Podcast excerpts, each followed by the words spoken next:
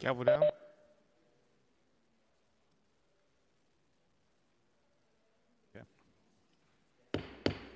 This meeting will come to order. Good morning, everyone, and welcome to the Monday, October 23rd, 2023 meeting of the Rules Committee of the San Francisco Board of Supervisors. I am Supervisor Matt Dorsey, chair of this committee, and I am joined today by Vice Chair Shamann Walton and committee member Ahsha Safai. Together, we'd like to express our gratitude to our committee clerk today, Mr. Victor Young. Thanks also to the team at SFGov TV uh, for facilitating and broadcasting today's meeting, and in particular today, our producer, Mr. Jason Goldhammer. Mr. Clerk, do you have any announcements? Uh, yes, I'd like to remind the audience to make sure to silence all cell phones and electronic devices. Uh, documents uh, provided to me today will be included as part of the file and should be submitted to myself. Items acted upon today are expected to appear at the Board of Supervisors agenda on October 31st, 2023, unless otherwise stated. That completes my initial announcements. Thank you, Mr. Clerk. Uh, would you call, please call item number one? Item number one is a charter amendment to amend the charter of the City and County of San Francisco to establish minimum staffing levels for sworn officers of the police department, requiring for a period of five years that the mayor and the board of supervisors appropriate funds to meet staffing levels, establishing a police full staffing fund for a period of five years for the purpose of facilitating minimum police staffing and allowing for a temporary freeze on appropriations to the police full staffing fund in the budget and economic emergency and an election to be held on March 5th, 2024. Thank you, Mr. Clerk. Uh, colleagues, item number one is the Police Full Staffing Charter Amendment that we first began working on last March. Uh, some of you may recall that I announced this publicly last April. That was the day after San Francisco's flagship Whole Foods supermarket and Civic Center in my district shuttered, following only a single year in operation. Their stated reason for the closure was safety concerns, both for their employees and their customers. Uh, its high profile issues with rampant retail theft, drug driven behavioral issues, and uh, drug overdoses earned uh, unwelcome attention in national news reports. Sadly, we know that the Whole Foods is not alone among businesses in San Francisco that um, cite safety concerns for reasons that they have closed. We know too that safety has been a pervasive concern in fewer conventions and diminishing tourism in ways that hamstring San Francisco's post COVID economic recovery and our long term economic employment outlook. Many of these businesses, though certainly not all of them, struggle in the district I represent. After ne- a nearly a year and a half serving on this board of supervisors, I can say that probably 90% of the complaints I hear from my constituents boil down to a difficult truth that we don't have enough police officers to address the concerns they have every right to be voicing objections about. I have never believed more strongly than I believe today that San Francisco can no longer afford not to have a fully staffed police department. And this charter amendment endeavors to give voters the opportunity to accomplish that. While San Francisco has experienced police staffing shortfalls in past decades, never in our modern history has our police understaffing crisis been as serious as it is today. Now, as we will discuss in this hearing, we have a newly updated recommended police staffing level that is somewhat lower due to a drop in calls for service last year the new recommended staffing level is 2,074 full duty officers. Uh, that will bring the cost of this measure down, and I will be proposing amendments to reflect that update, which I will discuss shortly. Importantly, that number is the product of a long and thoughtful process established uh, over a few years under the leadership of former supervisor and board president Norman Yee. Um, that was an excellent process that developed a workload based, data driven, independently recommended um, methodology that was guided by outside experts. It also reflects a much needed um, improvement over the prior staffing minimum once enshrined in our charter, which was there since uh, 1994 up to, to 2020, uh, which for 25 years froze the minimum staffing level at 1,971 full duty police officers. Unfortunately, San Francisco today is nowhere near our recommended staffing level. For that matter, we're nowhere near the old minimum staffing before it was repealed in November 2020's Prop E. Our actual number of full duty sworn officers, as currently defined, is just 1,475 police officers. That means we are about 600 full duty officers short of where we should be. Nearly 30% of the police department we are supposed to have isn't there. And most worrisome to me, more than 350 current police officers are eligible for retirement right now. If we don't act boldly, and with a mandate from voters, I believe we face the prospect of a police force that could soon be at half strength. This proposed charter amendment endeavors to prevent that. And here's how it will work. First, it will reestablish a minimum police staffing level of 2,074 full duty officers in five years. And unlike the 1994 Charter Amendment, which for a quarter century enshrined a, a static number, it will enable periodic adjustments to minimum staffing levels in years to come. Second, it will give us, um, get us to full staffing in a way that is incremental and doable over time, with graduated targets over five years. The amendments I will read into the record today lower those targets by 100 officers, making this approach more affordable and more workable. Starting in July of 2024, if enacted, the minimum staffing level would go from 1,700 full duty police officers in year one to 1,800 in year two, then to 1,900 in year three, then to 2,000 in year four, and finally to a fully staffed SFPD at 2,074 full duty police officers in year five. Um, Chair Dorsey, would you like to pause to let the people settle? My apologies. No problem. We'll take a pause as folks come in.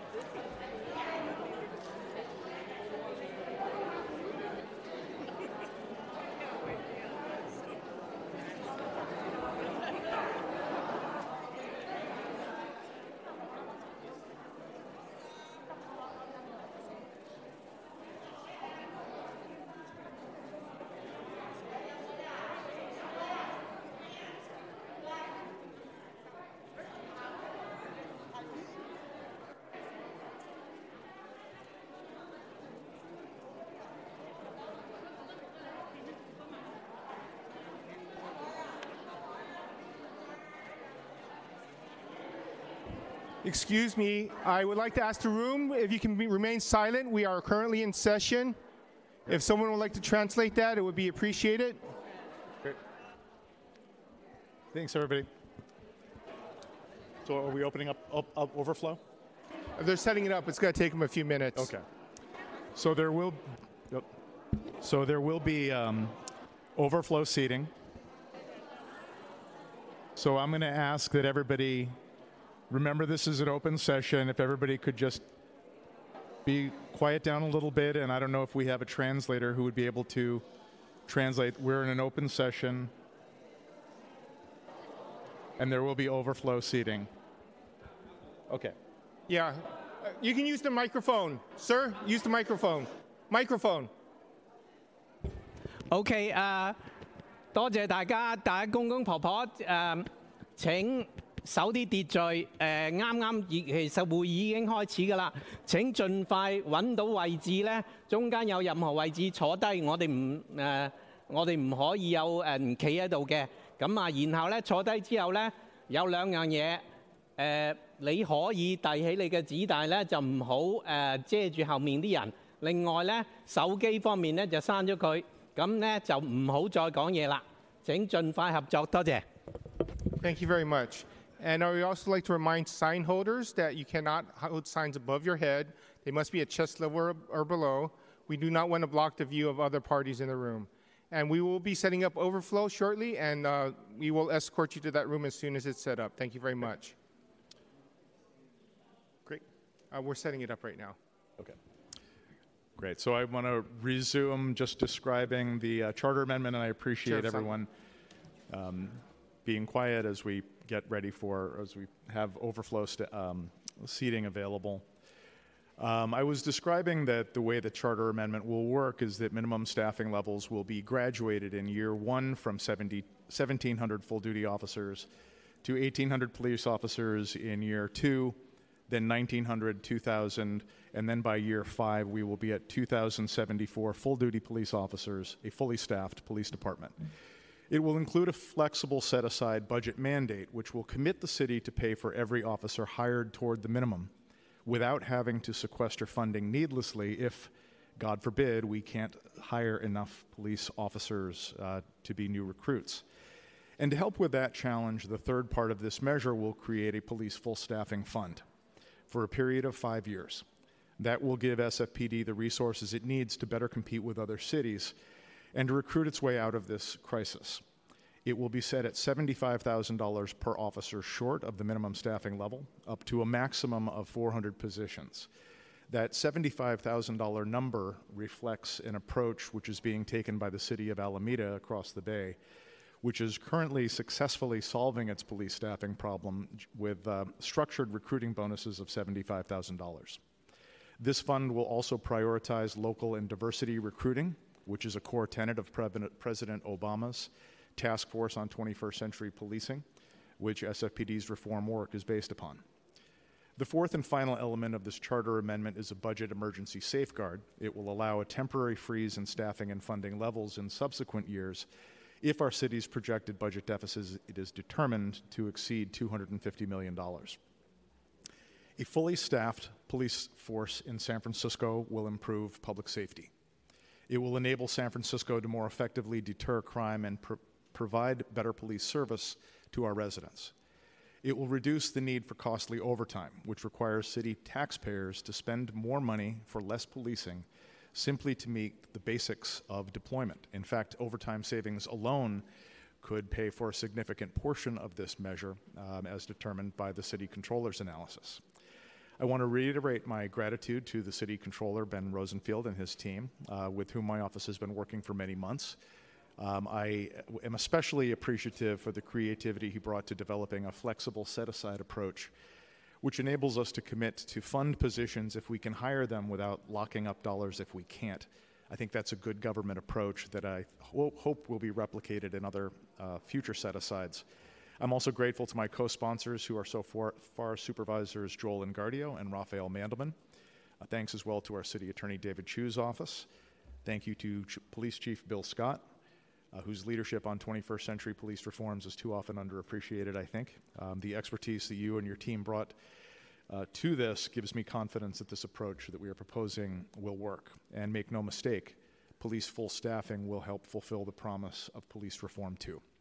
I'm thankful to Mayor Breed and her budget and policy teams. Uh, their support on this charter amendment was helpful. Uh, we worked together for many weeks, and um, we agreed on a plan that I think will work and that will break the bank. Um, I'm grateful to the robust and diverse coalition of community supporters represented here today. In just the last month, we have presented this measure to dozens of community associations across the city. Um, and we welcome the support from groups like Corbett Heights Neighbors, uh, focused on improving their corners of the city. More than a thousand residents and organizations have signed petition in order in, the, in support, and more are coming in each day. Uh, District 6 and downtown are firmly, firmly behind this proposal as well from the business and tourism community to residents. We welcome the support of organizations including the Hotel Council, SF Travel, the Downtown SF Partnership, the Golden Gate Restaurant Association, BOMA, numerous HOAs and management association, uh, all of the CBDs in my district, countless residents, among others. And I'm grateful too to uh, those I have met with who are not supportive or who are reserving support for just being willing to take part in this conversation, which is very important to our city. Um, I am committed to stay in that conversation and to find agreement wherever we can on this charter amendment and other things that will come before us in months and years to come. And finally, I want to express my gratitude to my colleagues, uh, some of whom I've spoken with, some of whom I can't because of the Brown Act, but uh, you know I will will have a conversation today. Um, and I will be working hard to earn your support for a measure that I believe will deliver on the promise of a fully staffed police department that San Franciscans deserve. So thank you for indulging me in this introduction. And now, if there are uh, no questions or comments from my colleagues, I to uh, welcome Chief of Police Bill Scott to the Rules Committee to present on this item. Chief Scott, welcome to the Rules Committee. The floor is yours.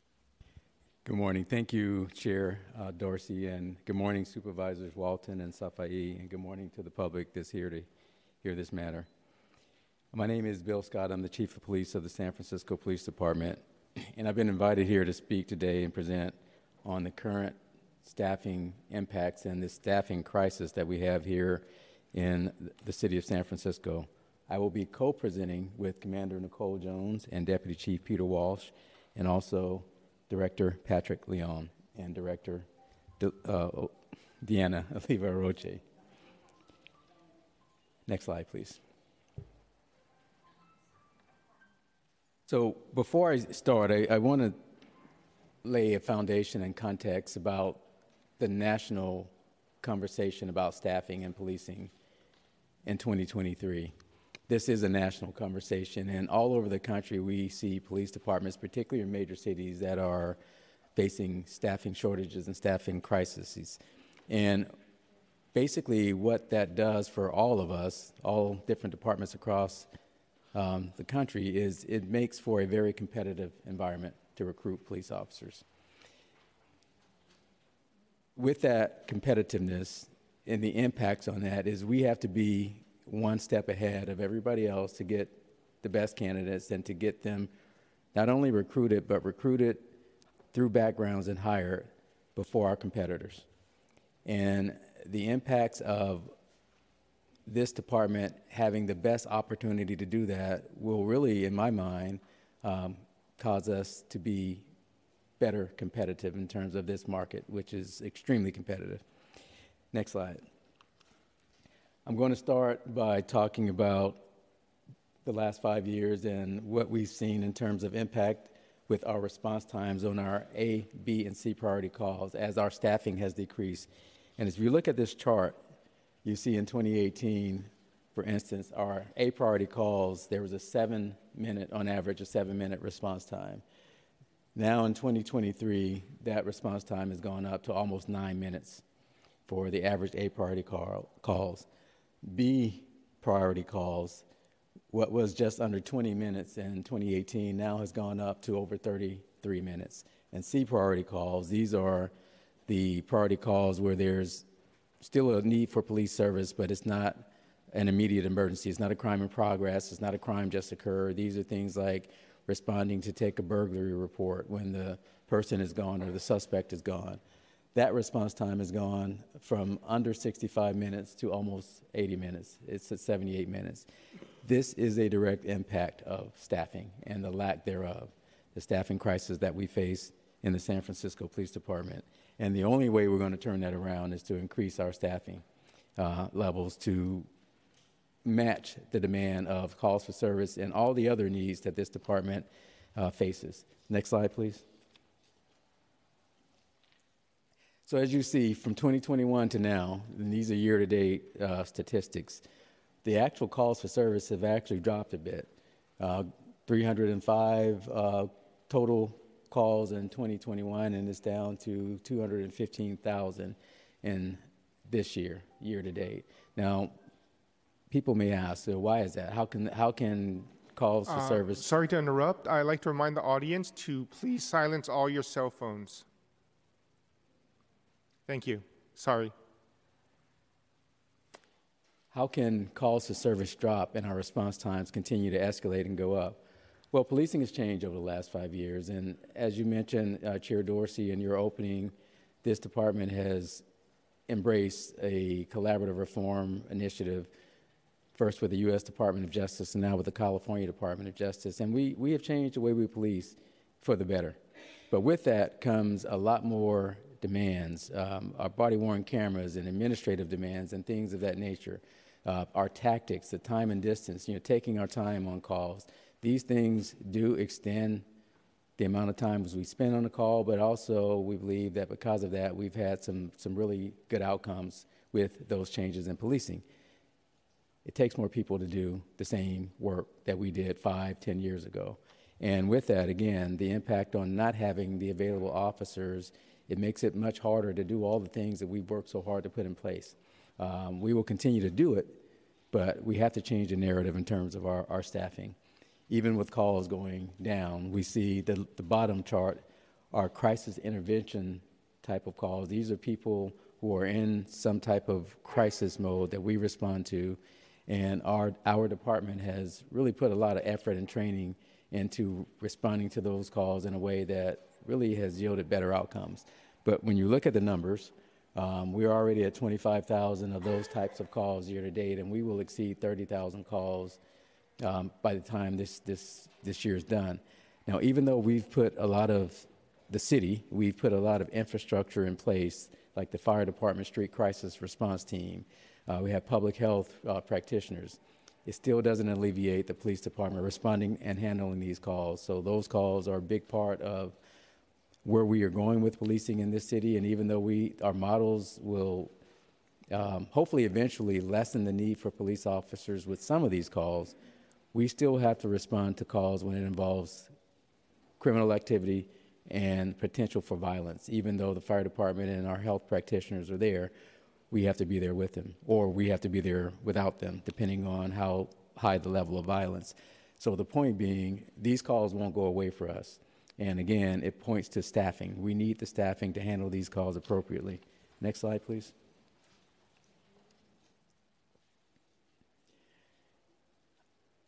This slide, I'm going to try to lay some context. Even though I've talked mostly about statistics today, the reality of the public safety picture in San Francisco is also very much dependent upon how people feel about their safety in our city. I'm going to show you some videos that really kind of paint a picture of, uh, and you'll hear some of the some of the conversation in these videos about how people feel about safety. And the reason that that is so important is because we we are measured by crime statistics, homicides, car break ins, burglaries, thefts, retail thefts, which are all very important. And it does paint a picture in terms of what's been reported and how we measure up um, year to year and month to month and day to day. However, statistics give little solace about the way people feel, and they feel the way they feel based on their lived experiences or the experiences of others who share those experiences, not only with people uh, but these these experiences oftentimes end up on social media, end up on nationwide media, and they paint a cer- certain image of our city that we have to turn around. Now, policing is a big part of turning that around. For instance, organized retail theft. We made some really good arrests. But until we have a scenario where the public feels safe, we still have much work to do. And time and time again, one of the things that turns that narrative around is having enough police officers on the streets, in the patrol cars, in the footbeats, on the motorcycle units, on the bicycles. Um, those are the type of things that will turn this narrative around or help turn this narrative around. And when you see these videos, and it's just a couple of minutes of videos, it kind of paints the picture of the other things that the challenges that we're dealing with. So we'll start with the first video. Crazy. It's crazy. What you're watching is surveillance video used in the police investigation showing six men walking along 23rd Street in San Francisco's Mission District around midnight Monday. Suddenly, a white sedan pulls up and three armed men get out. One is even brandishing an AR 15 style rifle. While some of the victims huddle up against a wall or put their hands up, one man in the yellow tries to fight back. I can only imagine adrenaline just taking over him there. One suspect even threatens to shoot, and when one victim does not back away, The bullet hole can still be seen on the home's garage Friday. It, it is horrifying what's happening in San Francisco. Those who live in the neighborhood say they had no idea the incident even happened and believe San Francisco has changed in recent years. My kids had to leave the city because it's just been. Oh, really? Uh, well, they don't want to raise kids in a place that's so scary, right? SFPD later spotted the getaway car and three suspects at a business just 10 minutes north along Folsom. Officers arrested 22 year old Kamira Richmond of San Francisco. After escaping to the roof, a 21 year old Kiari Carter and 15 year old juvenile were arrested.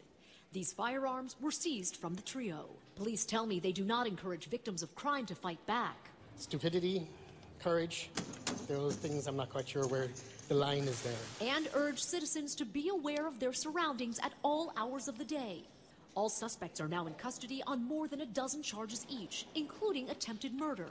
The juvenile also has a no bail warrant out of Alameda County.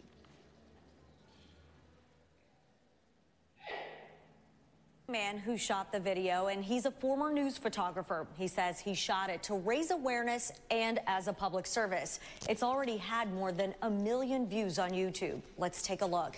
The video starts with items being taken out of this vehicle. The former photographer says he started shooting the video when he saw a person driving and another hopping out to break into cars at Fisherman's Wharf. This is on North Point near Powell Street. And you can see the person in the mask hop out of the white Lexus and peek into cars at metered spots. Some they break into and others they don't. We can only assume that they saw oh, nothing inside to take. And we can count the cars they hit up. This white SUV is the second one in less than 30 seconds. As the car drives by a hop on, hop off big bus, you can see it speed past people on a pedicab. And look here, you can see the man reach into this blue SUV where it looks like there is someone inside. There's a hand right there, and you can hear someone screaming. And they keep going, making a dangerous turn. Here, they don't break into the white SUV after looking inside, and that's when the recording stops. Three cars broken into in less than two minutes. The man who shot the video told me he didn't feel in danger but stopped recording in case his luck ran out. He also told me he took the video to police and they said they know this is happening. Returning to the area the next day, he says there was added police presence. Overall, he said this is just a sad situation and he hopes people are aware it's happening. San Francisco police are asking anybody with any information about an overnight shooting to come forward after a man was killed in the Bayview. It happened on 3rd Street and Kirkwood Avenue shortly before 11:30 last night.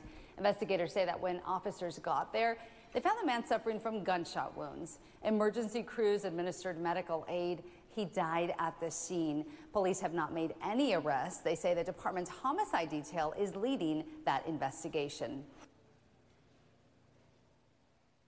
So as you can see, all parts of the city are impacted by crime, and it's it's regardless of what the statistics say, and there there are statistics that are positive in our crime picture this year. You know, our burglaries are down, our car break-ins are slightly down, our uh, shootings are slightly down. But what you see here is how people feel. A million views on that car break-in video. That has to be turned around, and even though we have some really good strategies to deal with this issue. We don't have enough officers to do those strategies and scale. And the impact of putting this police department in, in a more competitive position, um, in my mind, is very, very important to turning that narrative around.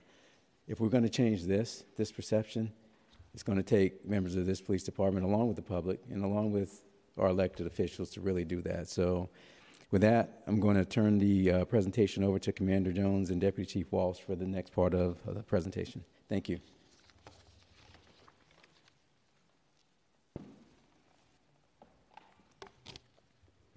Good morning, supervisors. I'm Commander Nicole Jones, and I'm here today to talk about SFPD's staffing analysis efforts and how we determined what the right number was for SFPD staffing. I've spent the better part of the last six years working on staffing related issues on behalf of the department, so I'm intimately familiar with the more recent history here. I was involved in the work begun in 2017 with the Controller's Office on a staffing workload analysis for Sector Patrol. In 2018, I was tasked with establishing SFPD's first ever staffing and deployment unit, which focused full time on all things staffing related. I am very familiar with SFPD's dataset because of that. I was also heavily involved in the Matrix Consulting Group's work, which yielded a benchmark staffing report in 2020. I oversaw the output of SFPD's first ever in house staffing report as mandated by Proposition E back in 2021, as well as the soon to be released 2023 updated Proposition E staffing report. As the Chief just spoke to, public safety drives staffing needs. Adequate sworn personnel is critical to maintaining our most basic and fundamental levels of service. It's important to understand context and methodology to be able to understand why we need what we need and why we are working so feverishly to try to get our staffing levels up. Next slide, please. I'm going to walk you through some of the timelines about how the understanding of SFPD's staffing needs has evolved over time. The first in depth staffing analysis of SFPD was done by the Police Executive Research Forum, known as PERF, in 2008. After that work was completed, there weren't any other major, sta- major staffing related projects until 2017, just shy of 10 years later. In 2017, the Board of Supervisors issued Resolution 63 17, which called for the San Francisco Police Department to form a task force on strategic police staffing. This resolution was really meant to examine the SFPD baseline staffing number of 1,971 that Supervisor Dorsey has mentioned. Um, and 1,971 was the number of full duty sworn officers and was institutionalized in the city charter in 1994. In early 2019, SFPD hired Matrix Consulting Group, an independent staffing expert, to develop methodologies and conduct a comprehensive staffing analysis of the department. Simultaneously, a staffing task force comprised of SFP member, SFPD members, police staffing experts, city partners, and data analysts from DPA, DEM, and the Controller's Office, community members, and police commissioners was formed. The staffing task force provided input and ultimately vetted the staffing methodologies suggested by Matrix, as well as Matrix's final report. The Matrix staffing report was released in early 2020 and recommended a baseline sworn staffing level of 2,176. Additionally, in late 2020, San Francisco voters approved Proposition E, amending the city charter to remove the 1,971 baseline staffing level. Proposition E required SFPD to submit a report and recommendation on staffing levels every two years to the Police Commission for consideration when approving the department's budget. The purpose of the report was to recommend baseline staffing levels for SFPD using rigorous, industry reputed methodologies developed and utilized by Matrix Consulting. In 2021, the Police Commission prescribed staffing analysis methodologies in Resolution 21 60, reinforcing those introduced by the Matrix report. And later that year, SFPD released its first staffing report as required by Proposition E. That report set the recommended baseline staffing number for SFPD sworn personnel at 2,182. Currently in 2023, SFPD is finalizing its second ever Proposition E staffing report, and this report recommends a sworn staffing baseline of 2,074. Next slide, please. While there are several methodologies utilized in the Matrix staffing report, as well as the Proposition E reports, the hallmark methodology for sworn patrol staffing is workload based. This is important to understand because workload drives the staffing levels needed it is based on actual calls for service data, including the number of calls, the length of time needed for each call, and the amount of staff needed to handle each call. The workload based methodology is the industry best practice across law enforcement. In a workload based methodology, targets are set for the amount of time to be spent performing certain types of work. Calls for service and the associated amount of connected and required administrative time have fixed targets at 35 to 45 percent and 25 to 35 percent, respectively. This allows for 30 percent of unallocated proactive time. In line with the department's priorities, SFPD has targeted that 30 percent of an officer's day be used to engage with the community or to take on proactive tasks such as high visibility patrols, traffic stops, and other such types of work. Without this proactive time, officers are running from call to call to call. They are unable to handle work that is not dictated by calls for service. This is often the current situation now. Because staffing resources are more scarce, fewer officers are handling more calls, and they don't have that balance of time for anything else. Next slide, please. This graph depicts the marked decline in sworn police officers. The blue line at the top indicates the recommended baseline number of sworn officers as prescribed by the respective staffing reports. Matrix had a recommended baseline of 2,176 sworn officers. The 2021 Proposition E staffing report had a baseline of 2,182. And again, the soon to be released 2023 Proposition E staffing report has a baseline of 2,074. The reduction in the recommended sworn staffing baseline reflects in part the lesser number of calls for service generated in the past few years, which Chief Scott spoke to. Less workload equals a need for fewer officers. But despite the dip in the staffing need, a baseline of 2,074 sworn officers still leaves SFPD painfully understaffed. We are currently now 500 officers short of this newly updated baseline. Previously, we were over 600 officers short. Data shows that the need went from desperate to still desperate. This deficit trend can be seen in the orange line on the graph, which depicts our full duty sworn staffing levels. Full duty sworn officers are those that are immediately deployable. They're not on leave, they're not on modified duty. The number of full duty officers has decreased significantly from 2019. That difference in the last five years is close to 400 officers. In 2019, there was already a sizable gap between our staffing number and the matrix recommended baseline. And since then, the gap has only widened, and it has widened at a very fast pace. Next slide, please. And this gap has widened so quickly for many different reasons. The department experienced a never before seen exodus of non retirement eligible officers to other law enforcement agencies and other professions, beginning most prominently in 2020 and peaking in 2022.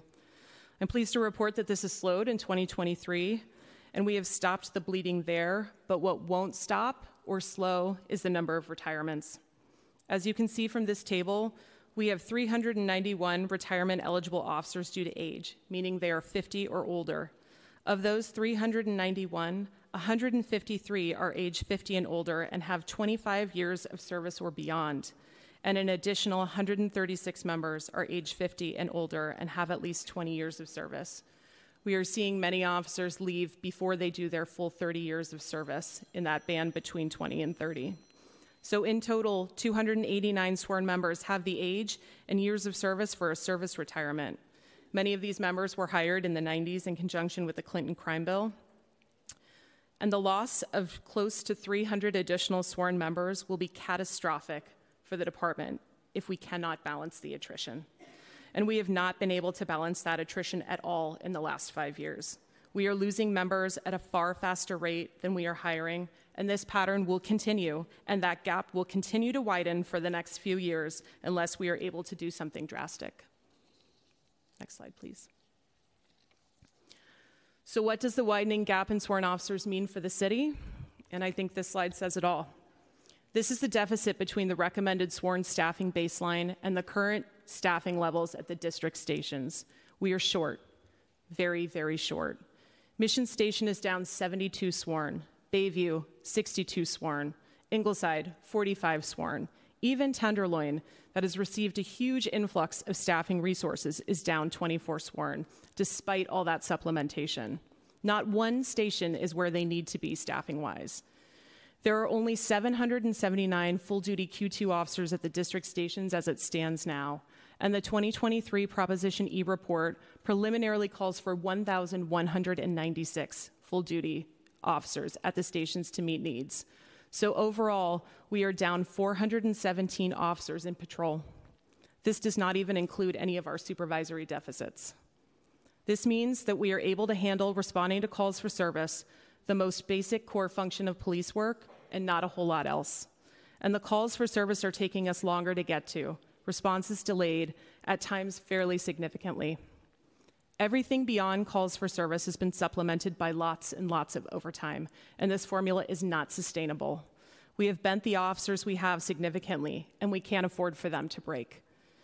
So, this is the lay of the land as it relates to SFPD staffing, and I'd like to turn the rest of the presentation over to Deputy Chief Walsh.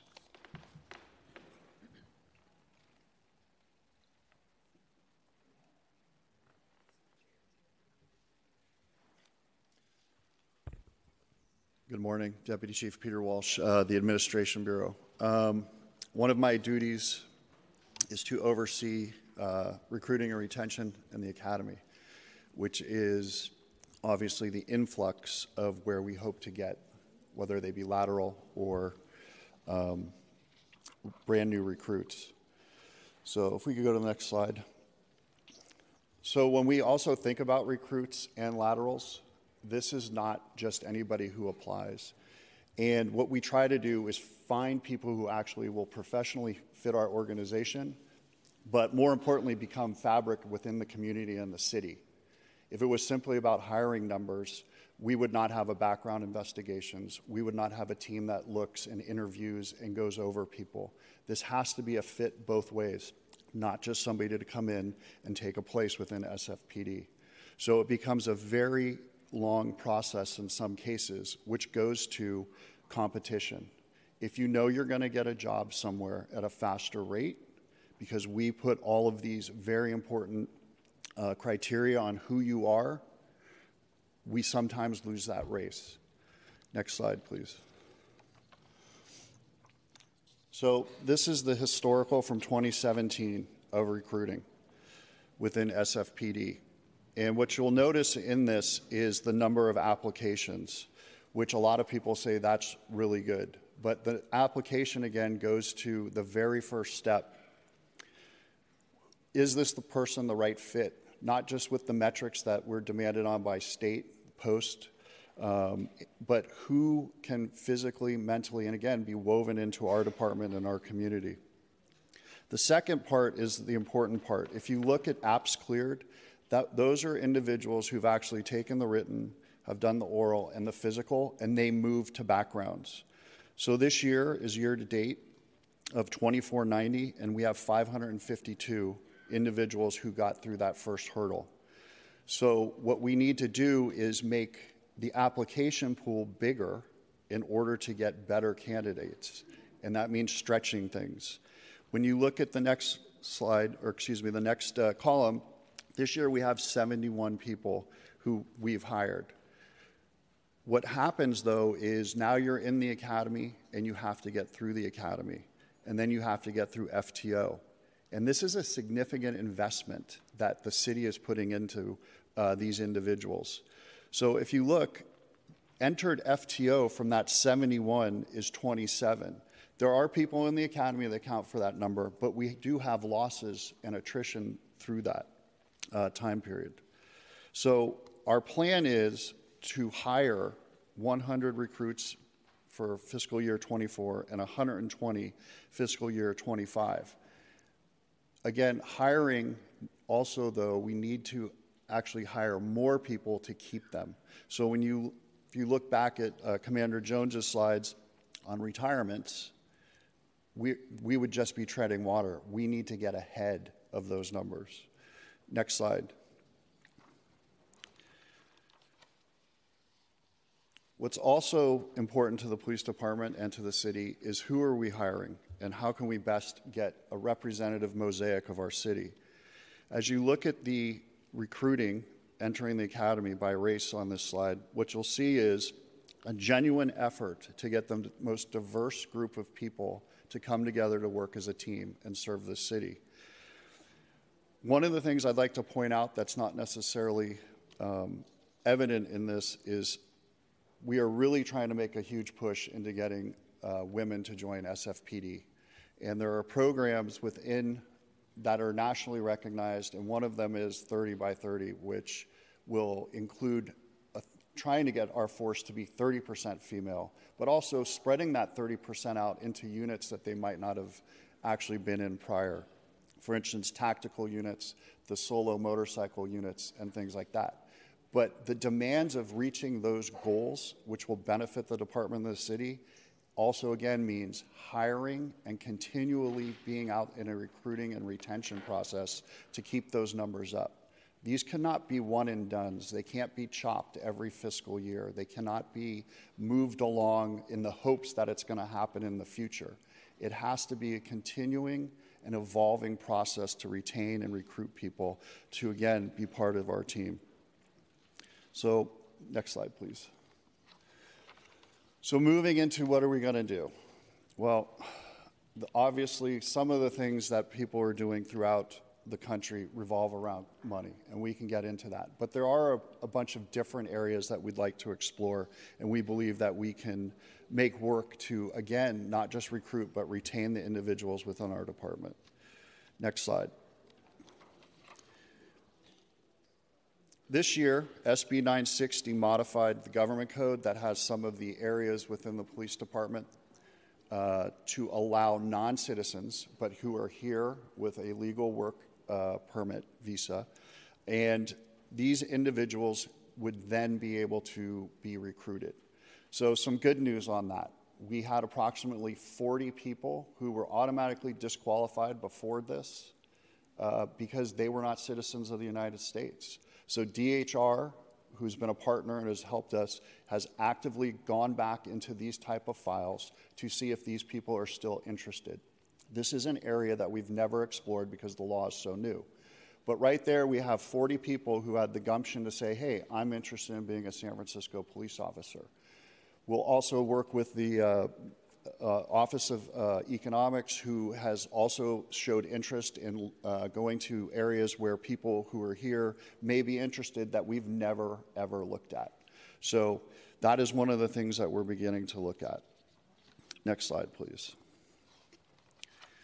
So, this is our incentives. Right now in San Francisco, our incentives are guided by our, the San Francisco Police Officer Association MOU. That $5,000 number is strictly for laterals. We offer zero to anybody coming to SFPD. There is no signing bonus, nothing. If you look through uh, all of these different ones, obviously Alameda is, is very high at 75,000. But when you even compare us to other cities, especially somebody like Seattle, who is comparable to uh, police department size and also comparable in cost of living, just to enter, they're at 7,500, and for a lateral, they're at 30,000. Now, the question is how you implement that. Can it be a signing bonus, like we all hear about in sports, where you get it as soon as you sign on? Is it to get you all the way through to a certain point in Goldberg. Those are all things that we'll uh, need to discuss and plan out. But there is no argument that every department, not every, most departments who need to staff up are trying to recruit people with signing bonuses, whether they be laterals and the, or recruits. The plus to the lateral is you have a proven entity, somebody that has already gone through an academy, that has worked time at a police department and is willing to then come over to the San Francisco Police Department. But how do we do that when we're basically fighting over these same resources? One of the ways is you have to say, here's a bonus for coming to work with us. Next slide, please. This is a uh, slide that we put in specifically to show how much it costs just for an academy class of 25. It's 3.75 million just for salary and benefits of those recruits. To bring in the staff who needs to train them, because it's not just the academy staff, they have to learn from the experts within our department, whether it be search and seizure, whether it be um, EVOC, which is driving emergency vehicles, the range, et cetera, you're spending another 600,000. We're paying field training officers on top of that. The training, uh, again, of temporary staff and uh, for at the academy, who we again we have to bring in salaries and benefit, their uniform equipment and services. That is for 25 recruits. It, when these numbers are pulled, if we go back to when we lost three of four academy classes, there was a budget savings. But at the same time, there was a deficit. If we were to say 75 recruits were missed, that was less than the 21 year where that money was pulled than we had in retirements. I believe it was 82. So these are baselines. When I came in, we had 50 people per recruit class. We're struggling to get to these 25. Right now, we have a class of 27 that's holding firm and a class of 23 that should be graduating in February. And we're planning to have another class uh, in January. Some of the recruit, uh, next slide, please. So these are some baseline numbers just to illustrate some of the things. This first one, Police Officer Referral Incentive Program, there used to be something similar, there is not. What this is, is one of the biggest recruiters for any police department is its members. The people who tell you how great it is to be a police officer, how great it is to be a San Francisco police officer, and to come and work with us. And we have some amazing people who do that, and they're doing that well. This incentive program shows that if you were to offer officers who are not in the recruiting and retention business, that they get somebody through the FTO program, potentially th- there's a $3,000 bonus for them for that recruiting job. Again, moving down to the hiring bonuses, we offer zero for anybody who's brand new with no law enforcement. So breaking it down, depending what those numbers are, you can see what a tw- uh, class of um, 100, which would hopefully be three or four classes, uh, would get us per. And lastly, the hiring bonuses. The numbers are so big for that is because somebody has made a significant investment in that person to work at whatever department they are in. And we are now asking you to come over, go through a truncated academy class, come into a department you're not necessarily familiar with, but we're going to take all that knowledge and take everything. We need to get over that hump of people being nervous about going to a new place. Private industry does this all the time. They're recruiting, they have headhunters. There is nothing like that in law enforcement. We've discussed this. There's not a company that looks out outside of the top tiers of police departments on how to get the best officers to come. So one of the issues that we looked at is again moving our, our uh, lateral hiring bonuses up to compete with some of the Bay Area national numbers. Next slide, please. Outside of money, there's some innovative programs going on from Hawaii to Long Beach, et cetera. One of the things that we've looked at is with education is we've partnered with USF and we're in the process of trying to getting a modern policing degree. If we can get you to come to SFPD and we can partner with USF for those of the uh, people who don't have BAs, that we can get you through that program and work with USF to have that. Not only are we getting somebody that gets this benefit who will be with us for several, uh, a minimum of several years, but we're getting a better police officer, that we're giving effort on the type of police officer because we're co designing the um, education with USF to again fit in with SFPD and the city of San Francisco. Another issue that's come up in recruiting has been family wellness, relocating costs, child care incentives, etc. One of the things I do outside of recruiting is I've been in discussions with the sheriff's department, with the mayor's office, um, and several other agencies. Being a police officer is a difficult job just in time. It can be unpredictable. It's 24 7, depending on your seniority, where you have to be, when you have to be there. Is there a way for us to come up with providing childcare? Places like San Diego do, does it. The issue is, is how to evolve around that.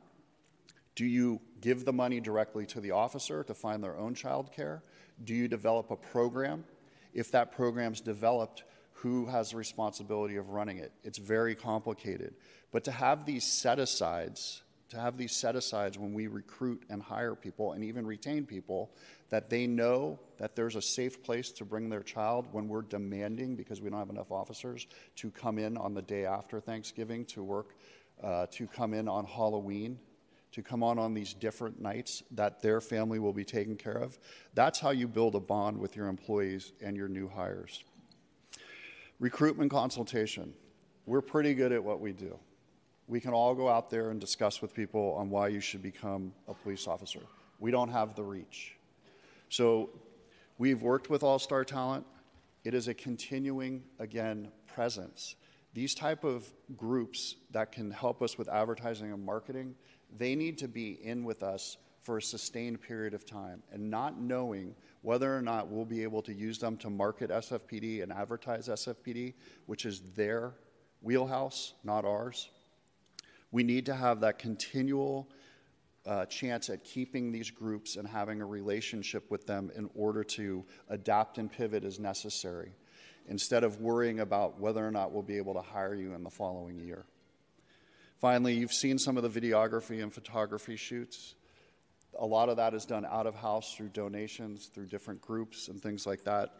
But one of the things is police officers are always around and they're always at these events. And if we can somehow do that again uh, and ca- encapsulate what we're capturing with somebody who can professionally do it, it just puts us out there again in a more refined way. Next slide, please. Recruitment, hiring, and retention. So, future enhancements. One of the major complaints that we've seen is people do not know where they are in the process.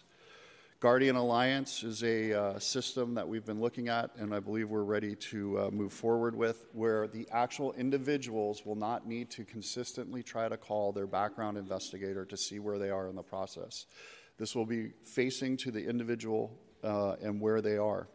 This is one of the reasons we lose a lot of people.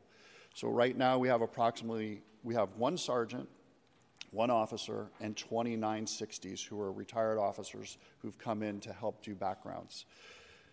At 2,900, let's say 3,000, spreading that over 20 people and the complexity of background investigations and not working full time you're not there to answer your phone calls. You're not there to answer your emails, et cetera. Something like this not only helps the background investigator know where their, their um, background talent is, but also at the same time saying, I'm here. So when somebody comes knocking from another department, they know how close they are.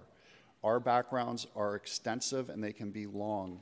And so what happens is we lose that battle to smaller agencies who are only looking for several people and they're taking those recruits from our pool um, that we have in because we can't answer the standard questions in a fast enough way.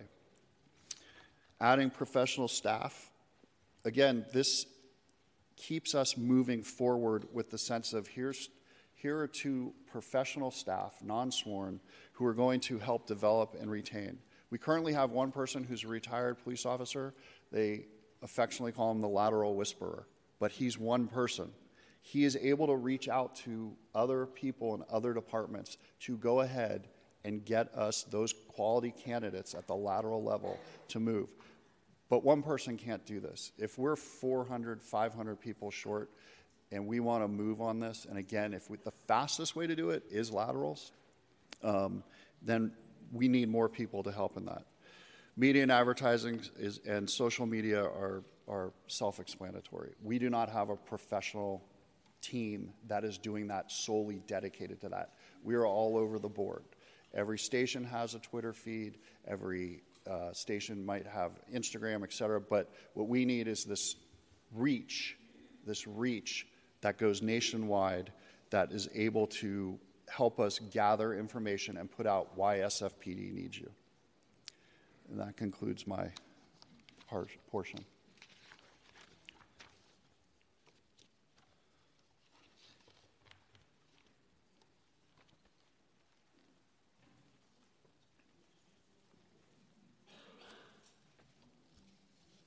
Thank you.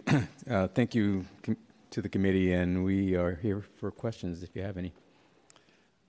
Yeah, actually, if I could start, I wanted to ask a little bit about the the, the um, workload-based process. I think you and I had had a conversation about this.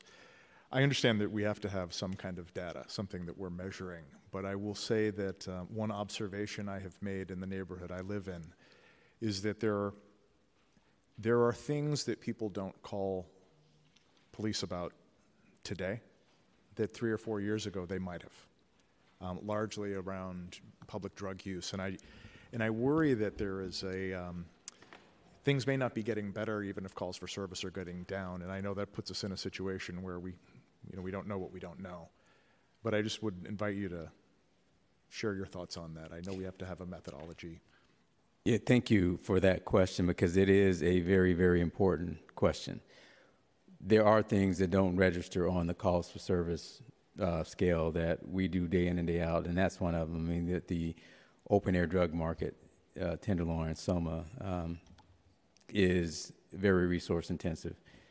And it's really hard to get a handle on a, a metrics to deploy for that because it's, it's, it's very fluid. Uh, for instance, we put officers, you name the, the block, where there's uh, reports or visible signs of drug dealing, drug use, and that block might clear up when the officers are there, but usually the problem displaces to somebody else's block. And it takes really constant and consistent deployment to deal with that issue. And, and that's on top of of anything that we do enforcement wise, arrest or, or you know operations to arrest drug dealers. Um, it just takes a presence just to really try to clean up a block when you have that issue that is so pervasive. And so it's really hard for us to, to look at calls for service or even arrest statistics, statistics to determine what the deployment is. It's, it's really getting a feel and talking to the captain and really determining what's going to be the de- best tactic of the day to deal with that issue from a day-to-day basis and from a long-term basis. So that is not going to show up in calls for service necessarily. We do get some calls. We, we receive some calls for that. but a lot of that is um, you go to a community meeting, for instance, and the public, you know, vents their frustration on this is happening in my neighborhood. What are you doing about it? And that goes back to the captain, and the captain has to pull officers normally off the sector cars or create overtime detail to deal with that issue. Another issue is um, what we're trying to do with organized retail theft. You know, we have switched to a tactic that's been successful so far, where we're actually collaborating with retailers and we, we actually have officers making arrests inside of stores. That's not something that we did in the past, but it's very necessary right now. But it, it takes a great deal of staffing, and we'll get a, we'll get a feel for it. For instance, in the past year, we've made over 250 of those types of arrests. Um, but it's resource intensive. It's, it takes staffing. It's not going to show up in the calls for service necessarily because oftentimes retailers don't even call if it doesn't meet a certain threshold. So when we get to the store and we do an operation and within an hour we arrest six, seven, ten people, it's not necessarily going to show up in the calls for service statistics. So those types of things are really um, the reason that we all are here as law enforcement professionals to, to add that to the equation because it's not going to show up, but it's a necessary deployment. We have to have that type of deployment, and it takes us to really recognize what we're looking at and, and come up with strategies to deal with that issue. There was a point that um, struck me when I was looking at the um, the bonuses and the comparison with other cities. Um, you had mentioned that um, you know we are dealing with a generational cohort of police officers hired during the Clinton administration when there was a lot of federal funding for local governments. I think Bill Clinton campaigned in 1992 on putting 100,000 cops on the street. I went back and just checked that. It ended up being more than that. It was about closer to 125,000 cops. And everybody's coming. This is a generation that's coming up on retirement age, so we're in a competitive environment. The numbers obviously say that we're not competing as well as we might be doing.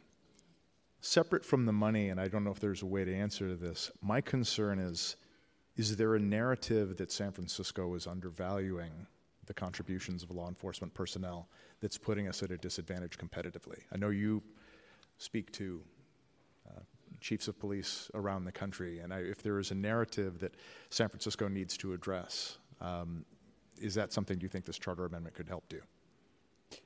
I do believe that would be a positive impact of this amendment. Um, there is that narrative out there, you know, whether it's deserved or not, it's out there, um, and we we have to turn that around. If you're making a decision whether you're going to join this police department or some other department, large or small, uh, those types of things matter.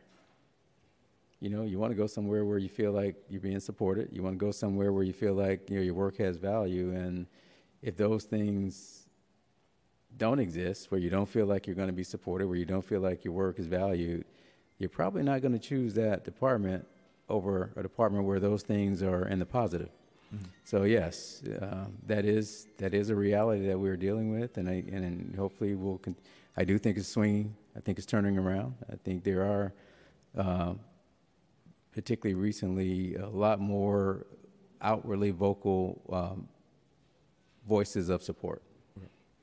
And then my last question is just about on the recruitment and um, hiring retention enhancements, things that programmatically um, San Francisco can be doing um, to get people through the more applicants through the process. Um, one thing that I th- think was important in developing this proposed charter amendment was not to be overly prescriptive, to give you the resor- resources as a department to whether it's bonuses or programs or strategies, scholarships, anything that you can do. There's there's one anecdotal um, thing that I thought was interesting um, that I have heard that our emphasis on local and diversity hiring is often hamstrung by the fact that we have statewide standards for driving, for example, that may put local people who, young San Franciscans who are growing up here, take Muni and Uber and bike share and other things and may not have the driving skills. Like, are there programs that you could be creative to make sure that we're getting more people through the academy and through FTO to successfully become police officers?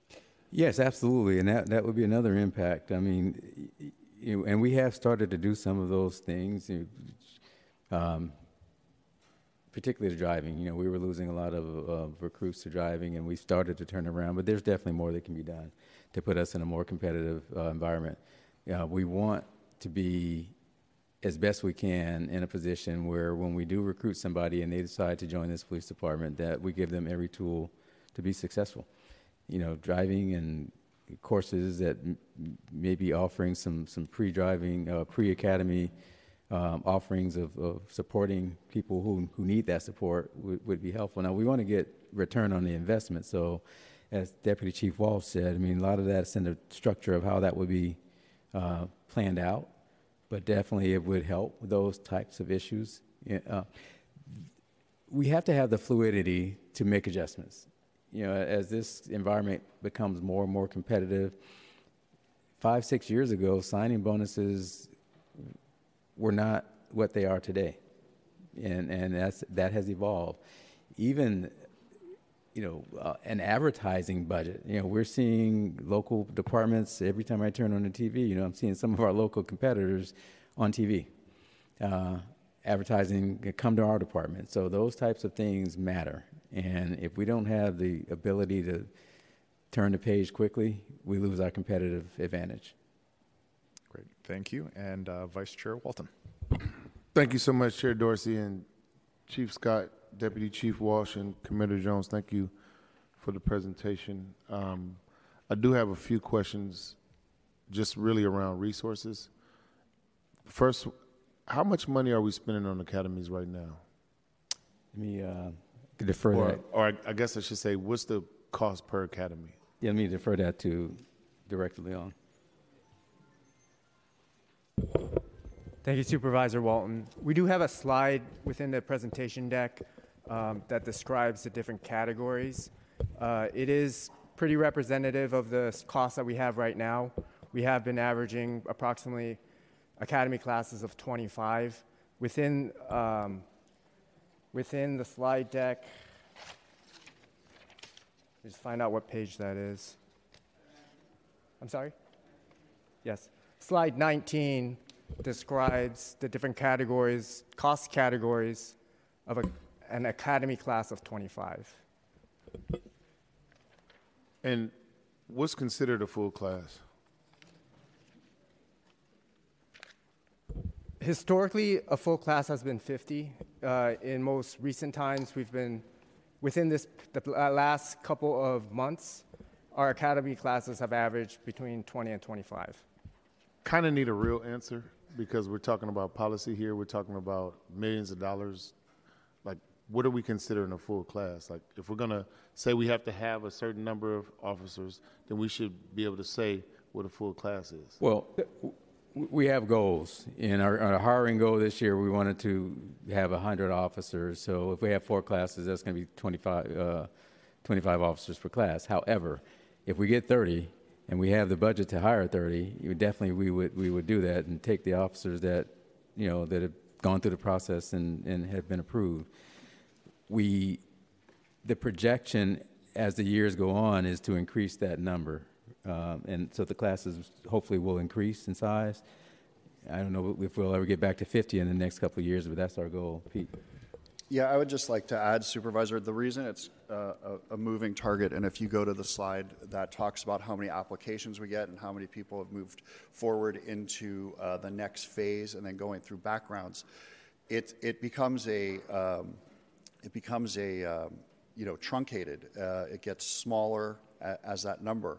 We would love to have classes of 50 like when I came in. So the class that we have in currently that just started in, in September is 27. That was based on our ability, our ability to get our background people to get those through.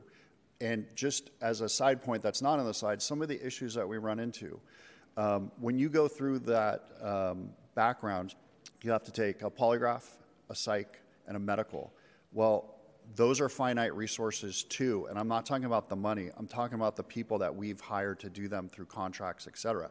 So we start bottlenecking. And because we've been in this low kind of and slow hiring process because we haven't had the numbers, we're now seeing as we're picking up that we're probably going to have to expand those resources too. So it's not to dance around the number, it's how much can we get through this stream of applicants and can we make that wider? And it hits many different um, hurdles as it goes through. And I'd just like to add that the reason that we do it this way is because if we don't hire them right away, somebody else will. So we need to get everybody that we have into a class as quickly as possible because if we don't, they're getting hired by San Jose, they're getting hired by Alameda, they're getting hired by literally every other jurisdiction in the Bay Area that is hiring. And we've found that we have to keep that readily available and we'll move, we put as many people as we can into the class that are ready that um, Deputy Chief Walsh spoke to. But if we don't do that, we lose a competitive edge that we cannot afford to. Well, no, and I, and I definitely understand, you know, that you can't guarantee a certain number per class and everything, which is why, to me, even minimum qualifications or minimum number of staffing is arbitrary because you can't guarantee uh, the number of folks who will be coming in, into the department. Just no way to do that. And you've said that uh, numerous times in conversation and during the presentation. So to even have a minimum number of officers in a charter amendment is just not achievable. But I think that the minimum number of officers is really speaking to the workload. So we know, and this kind of also touches upon the question that we were talking about with open air drug markets, right? That 30% of time that is unallocated is critical to do tasks like that. And the minimum number is based on all of the things that we need and the, the data and that's why the minimum says that we need 2074. Got it. And, yeah. And understand that, but there's still no way to guarantee that or no way to enforce that because your numbers are going to happen depending on who wants to be a police officer. Numbers are going to happen depending on if they qualify and go through the process and make it through. So we can put we need 10,000 officers or 20,000 officers, but the reality of it is you can't guarantee you'll ever get that number. But I think that that's what we have to work towards. Back in 2008, we went through you know, a recession in the economy. And when we went through that recession, they stopped hiring.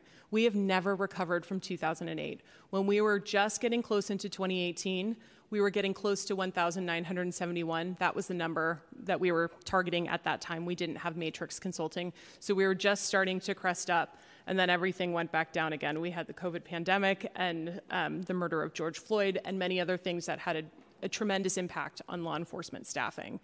You know, so I think that it's a mistake to not consistently staff like and target staffing towards the police department because we are not able to recover from those times when we go when we when we aren't hiring anybody and We saw this coming back in 2018. We knew that we were going to have this large group of people who was going to be retirement eligible and that we needed to stop the bleeding. And there were things that happened, like I just described, that no one saw coming and made everything just that much worse. So now I think what we're asking for is to be at a certain level because that level is what the department needs. It's the goal that we're hoping to achieve.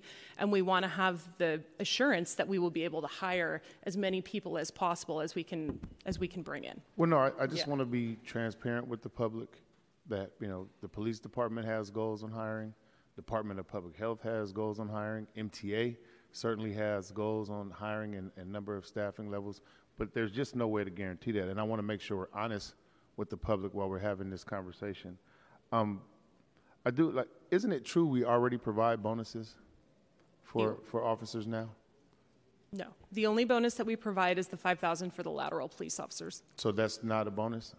That's a bonus for laterals. So those are people who have already been in law enforcement. So for new recruits, which are the bulk of our hiring, there's nothing. And then there was a mention about diversifying the force, and there was conversation about being able to hire more women. I saw the slide on the ethnic breakdown and race, but I didn't see anything that says what the current status of women in the department is or what those numbers are. Yeah, we're still at approximately uh, 15 to 16 percent. And even during the hiring, we just did a, a look back. Even during the hiring crisis, where we weren't getting people, we were still maintaining that number through that. So we basically are looking potentially you would have to double that recruitment outreach, but we're at about 15, 16 percent. When I, and I definitely just want to say, one, I appreciate the report. And if we're going to base policy on data, you know, we have to be consistent, right? We can't say we're basing policy on data, but then say what I'm observing in the street or what's like, it, we can't have it both ways. We're going to have to make decisions either based on data or we're going to have to make decisions based on anecdotal conversation. But we can't have it both ways as we try to look at our deficit that we're facing over the next couple of years as we try to staff up all city departments. I just want to make sure that, you know, either we're talking about data or we're talking about anecdotal um, purposes for how we move forward. I would, I'll, I'd like to just point out one thing. Uh, Commander Jones has my former job uh, over at MTA Special Operations. Um, at its height, motorcycle officers were around 60. Uh, Sandra Fewer, when was the supervisor, wanted to push that to 80. That's just the motorcycle officers.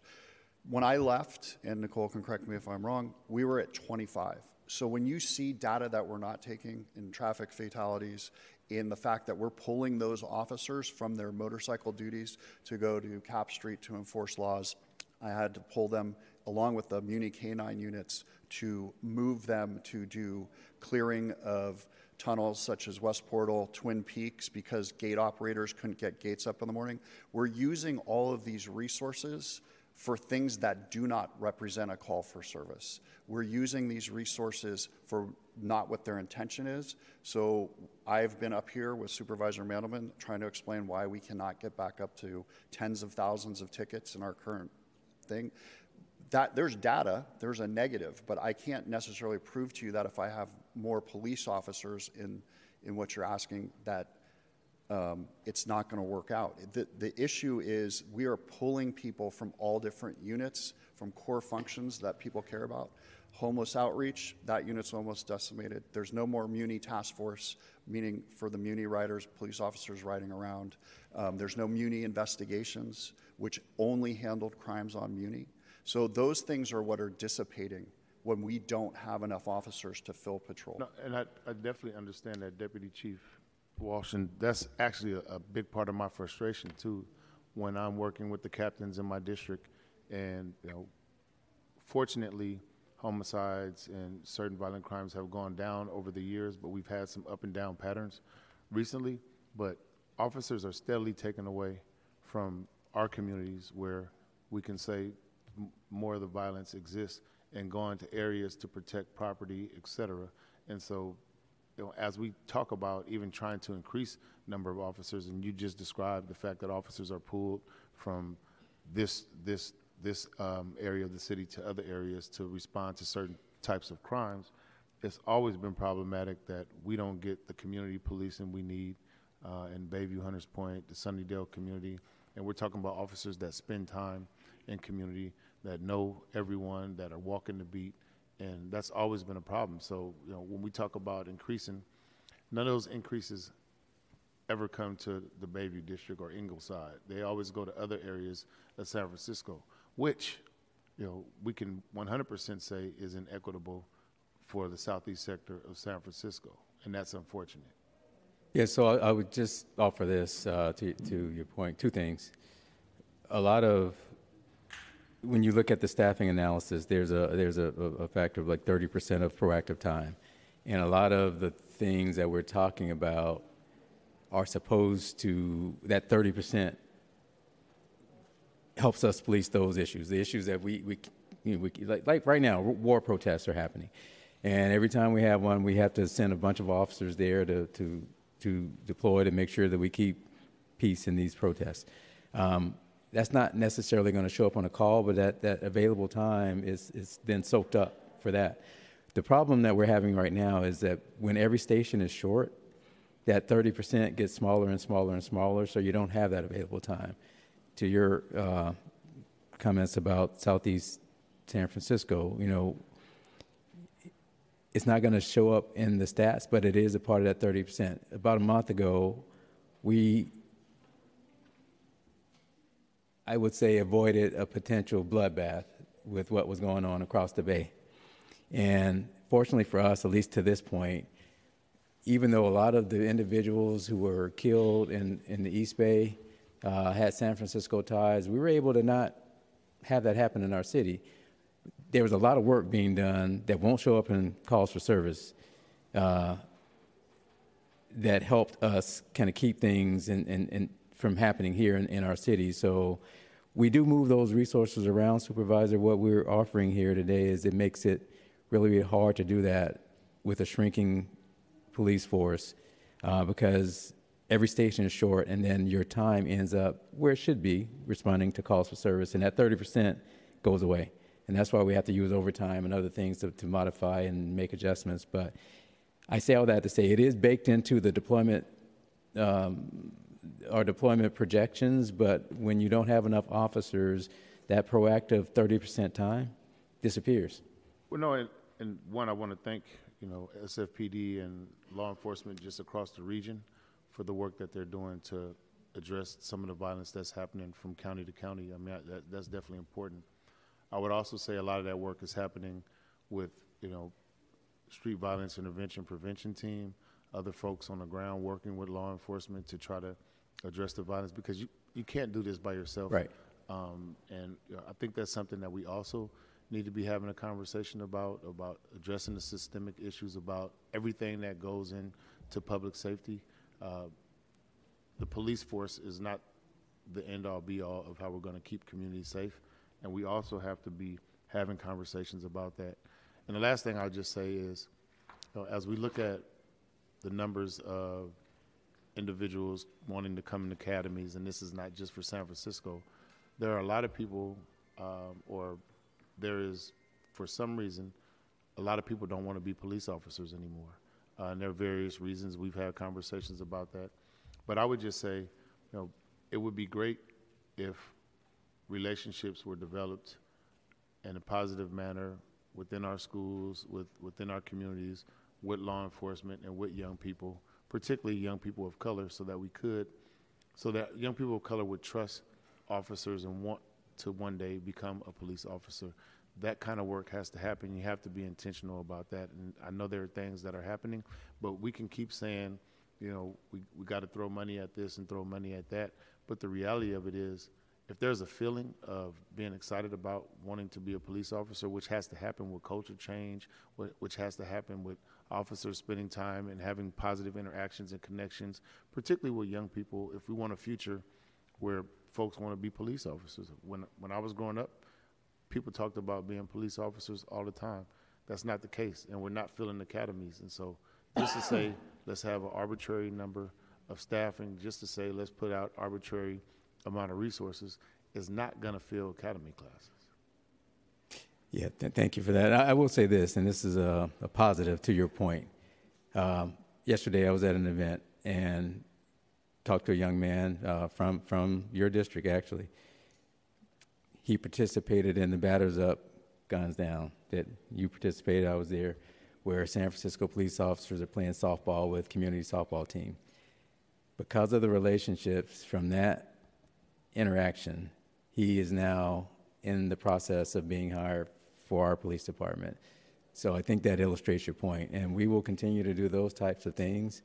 But you make a great point. It's really about relationships too. But we have to have the people to do that because the community engagement unit really took the bull by the horns on this one and followed up with him, and he's now far in the process, and we hope to have him hopefully in this next academy.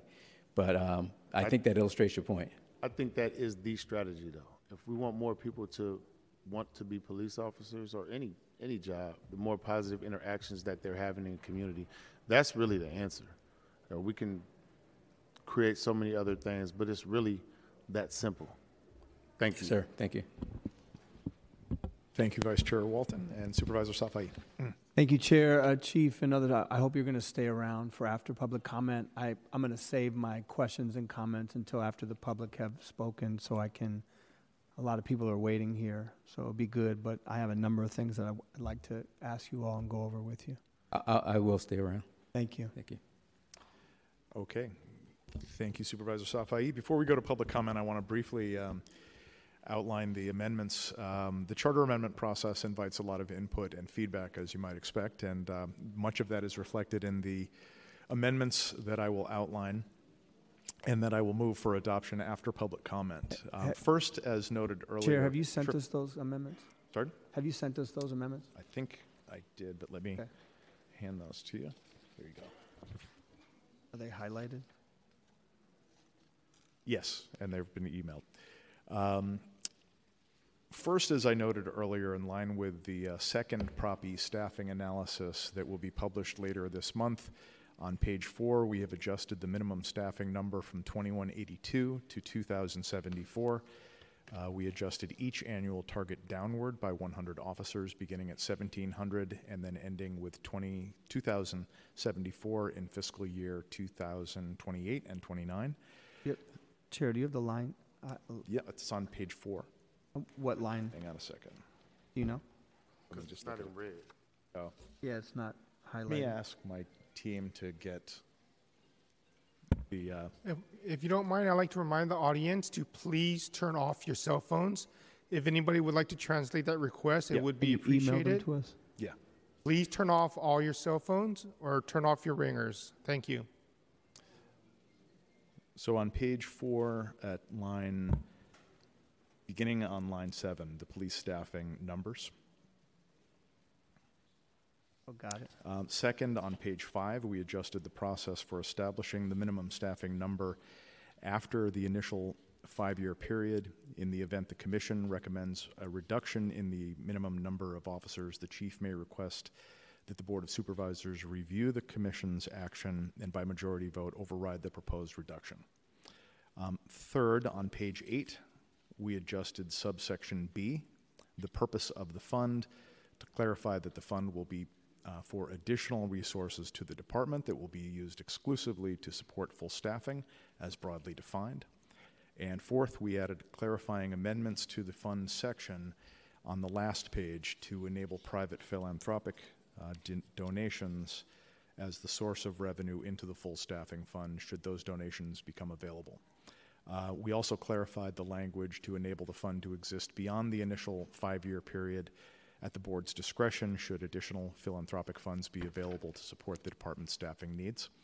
So I want to thank you for your consideration, colleagues, and I will ask to get um, color coded uh, versions of these brought into chambers. So I want to thank you uh, for your consideration, and I will make a motion to adopt these um, after public comment. And now, uh, as for public comment, we have um, this isn't the only item on the agenda, but I know there's other topics that are all high interest. We have many members of the public here to participate. To facilitate this meeting to the extent possible, I want to make ask if we can limit public comment to one minute. Um, and so, Mr. Clerk, um, can we open up item one to public comment? Uh, yes, members of the of the public who wish to speak on item number one should line up to speak right at this time by the windows. Each speaker will be allowed one minute to speak. There will be a soft chime when you have 30 seconds left and a louder chime when your time has expired.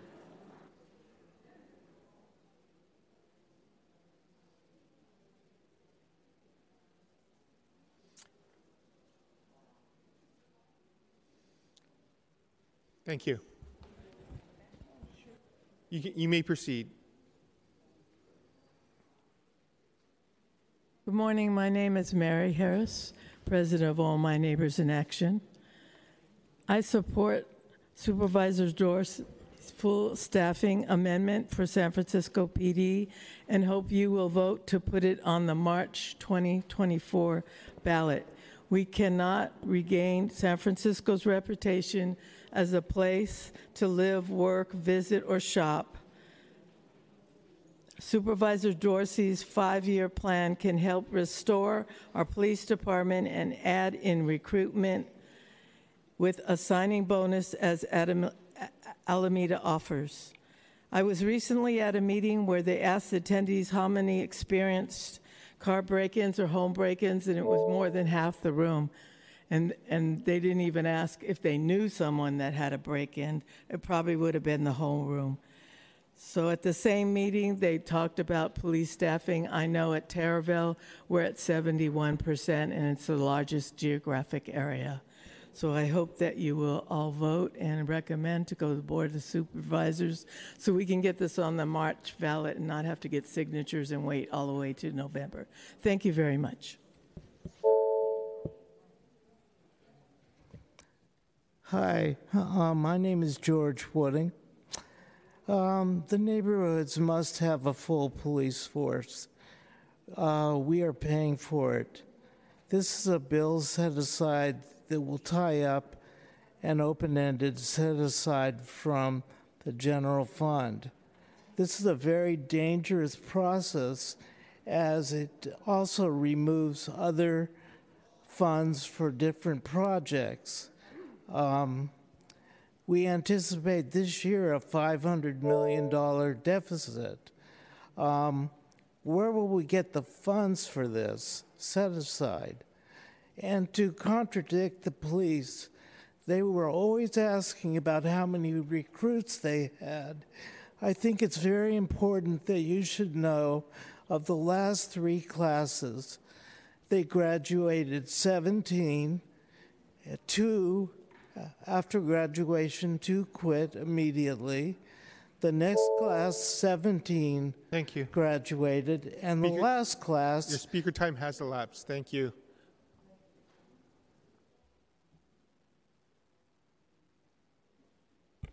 Good morning, Supervisor. My name is Henry Karnilowicz. I uh, co-chair the Chief Small Business Advisory Forum. Uh, with the staffing level it is right now, we're finding that we don't get the police out there uh, quick enough because it's is so low when there is a crime going on in action. So what happens is that you know the uh, suspect decides, oh, the cops aren't here, and the cops get there too late, and he's on his way, or she's on his way to a, to an- another place where they could take advantage of someone. So I, I really support this charter, and I hope you supervise will also. Thank you. Thank you.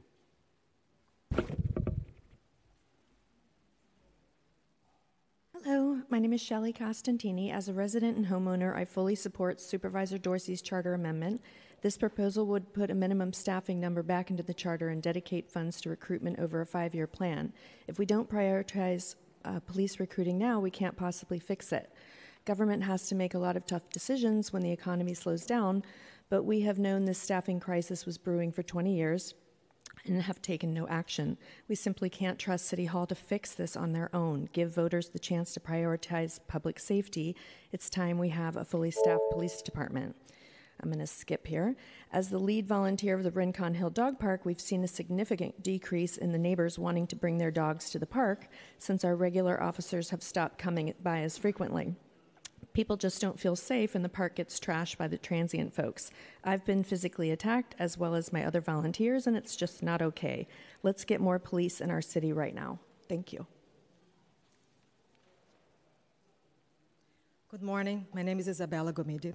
Uh, the city of San Francisco has the highest general revenue per capita of any city in the United States, and yet is ranked one of the worst managed city in the U.S. So just to me, like, you know, when you see what's happening in the city, it's, and I know we're going through a problem recession with all the um, offices and business they're not they're leaving the city. So but you look around and said where all the money goes. I paid myself over between the properties that i have over $40000 in property tax in the city.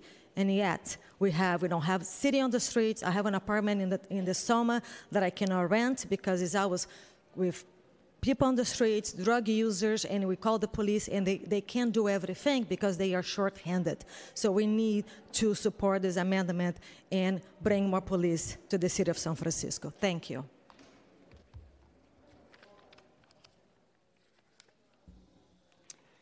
If we can't fix public safety and the negative perception of San Francisco, then we can't fix anything else here. There's no need to discuss foot patrols, which I do support, by the way, before ensuring that SFPD has the staffing it requires. We need to prioritize hiring more officers to do all the things San Francisco needs, from fighting car theft and break ins and smash and grabs to putting officers on the beat to build those relationships that are being discussed. We need more officers before we need anything else. Thank you.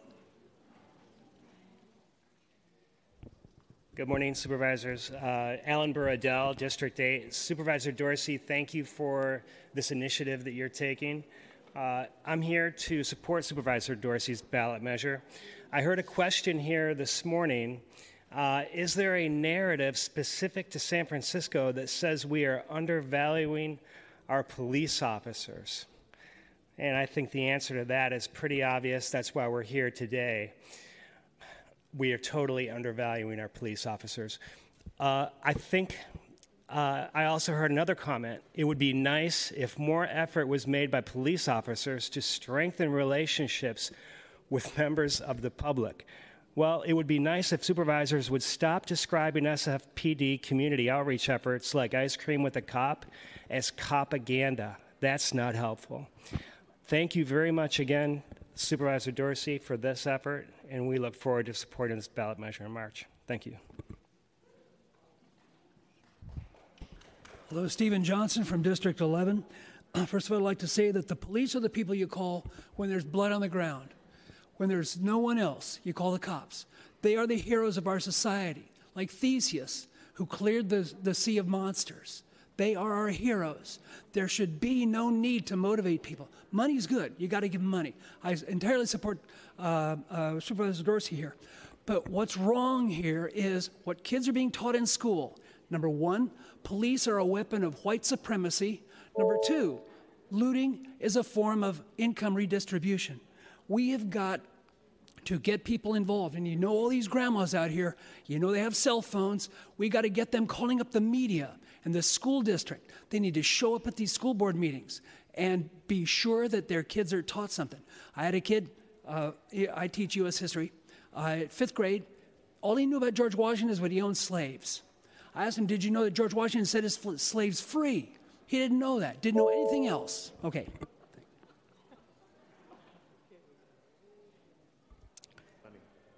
Thank you, Chair Dorsey and C members of the committee. My name is Chema Hernandez Gil, and I'm here to voice our support for an amendment charter amendment on behalf of the dedicated members and leadership of SEIU Local 1021. Public safety remains a paramount concern for the thousands of members of S- within SEIU Local 1021. It is our firm belief that an unfunded set aside only serves to exacerbate the challenges faced by San Francisco in terms of public ser- services, subsequently contributing to heightened insecurity. We find it impossible to endorse a charter amendment that, as per con- the controller's estimates, could increase costs by up to 300 million, especially when the mayor is advocating for mid-year and early cuts to other essential services that are critical for public safety. We firmly believe that without a new source of revenue to fund this proposal, it will hinder our economic progress. Additionally, we propose expanding the amendment scope to encompass workers like those within our membership who serve at the 911 dispatch center. These dedicated individuals have been grappling with an alarmingly high vacant. Thank you. Your time has expired. Buenos dias. I'm Karina Velasquez, board member of Stop Crime SF, a local organization that advocates for public safety and victims of crime, with over 5,000 members. We support the full staffing for San Francisco PD proposed by Supervisor Dorsey because offers short, medium, and long-range solutions to quickly fill the current gaps in personnel while making retention and recruitment possible and probable. San Francisco has prioritized public safety because we understand how vital it is to the success of businesses, tourism, public transportation, and importantly, to quality of life for residents. Please listen to your constituents. Whoever repeatedly requested more funding for the police and more staffing for San Francisco PD. Thank you. And with love and gratitude, I yield my time. I love that. Good morning, um, members of the Rules Committee. My name is Charlotte Worcester, and I'm a lifelong, everyday San Franciscan. I'm here to express my total support for Supervisor Dorsey's proposed charter amendment for full staffing of the SFPD. Please vote to send this amendment to the full board with your recommendation. Full staffing of our police force is imperative to counter the downward spiral of our beloved city. Criminals' brazen disregard for the law, along with rampant drug dealing and vagrancy, have severely diminished the safety of this city. That's the truth. The current status quo is a systematic assault on the well being and morale of us all. We don't just want change, we demand it. This amendment is an essential start. Thank you.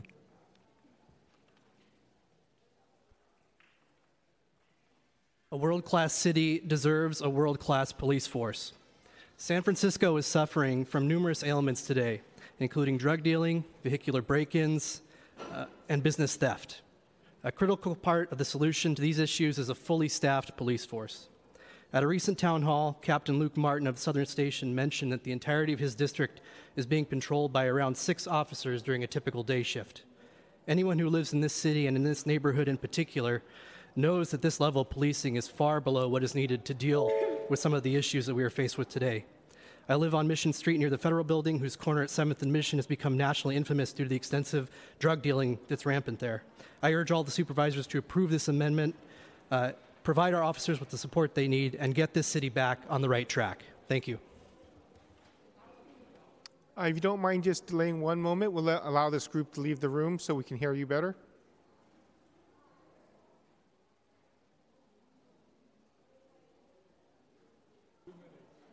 You can come up, but just give us a moment to clear the room, then there won't be so much disruption.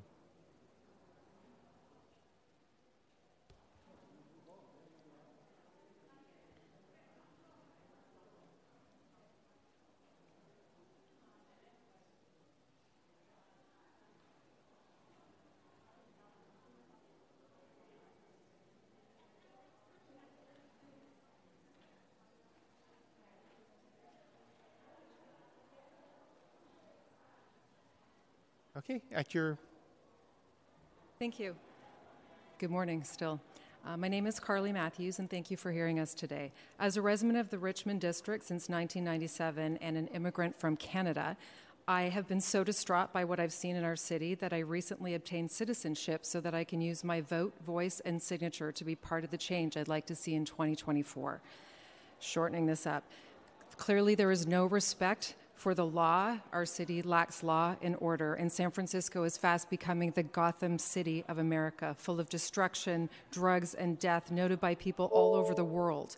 And if we need help and we call 911, SFPD may not be available in time, if at all.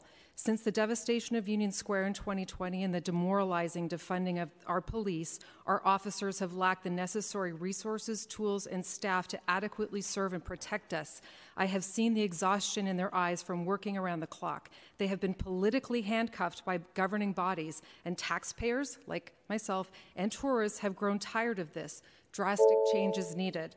Each one of us today Thank represents you. a thousand more Speaker voters. time has elapsed.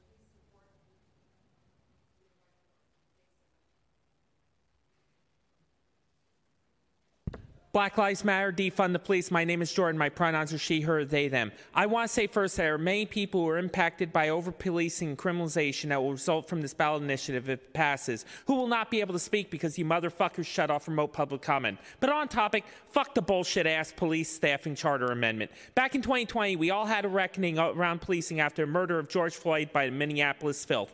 And we've decided that public funding should go to life affirming services like mental health, housing, jobs, etc. But now we're giving the police a fucking PR rehabilitation. We're sending them after black, brown, indigenous, Muslim, disabled, and transgender people again. Is this what you fucking want? Because I think it's bullshit. And criminologists in a recent Reuters article even think that more police doesn't lead to more safeties. You are a disgrace. Lick my cut and choke it on it. I yield my time. Fuck you.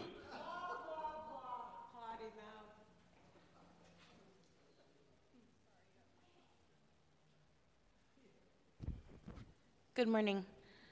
My name is Sandra Duarte, and I represent Rudy Gonzalez of the San Francisco Building Trades Council and co chair of the Public Employee Committee. Compared to current budgeted staffing, which we cannot even fill, this measure would blow an unfunded hole of 300 million in the next five years. The charter would also require an additional 16.8 million in 2024 2025. The city just called for mid year and early cuts to basic services. Without a new source of revenue, this will set our SF economy backwards. The building trades of many public employee unions support a fully staffed and funded police department, but this cannot happen in a vacuum. We need to address public safety comprehensively and include 911 excuse me, operators, behavior health workers, firefighters, nurses, and paramedics. This is precedent for connecting a new staffing measure to new revenue, and we did so with SF Mental Health. Please continue this matter to work on this matter with PEC and address funding public safety with the revenue. Thank you.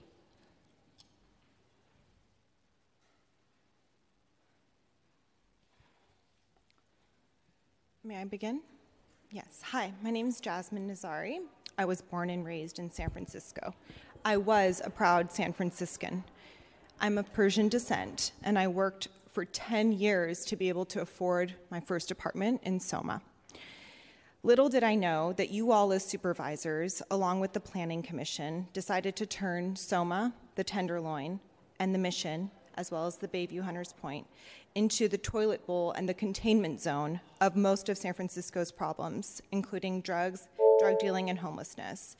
We are preparing to launch a class action lawsuit if you all do not take the measures to make us feel safe. I do not feel safe in this town. I'm tired of it and you're affecting my mental health with your inaction and lack of support. I'm tired of it. Do something.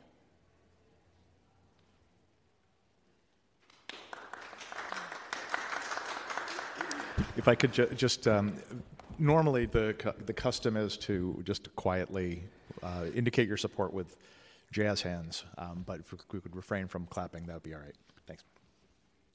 Good morning. I'm Marlene Tran, a retired bilingual teacher of immigrant students and a board member of Stop Crime San Francisco, as well as several other hardworking organizations.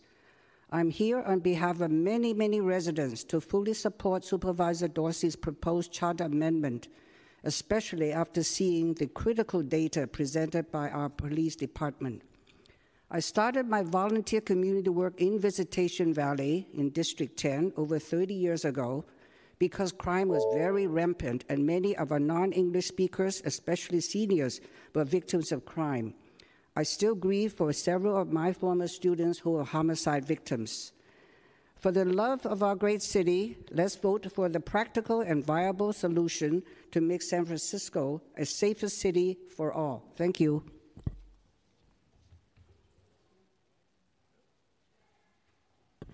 Hi, my name is Maina Young. I'm a 40 year resident of San Francisco and a board member of Business and Housing Network.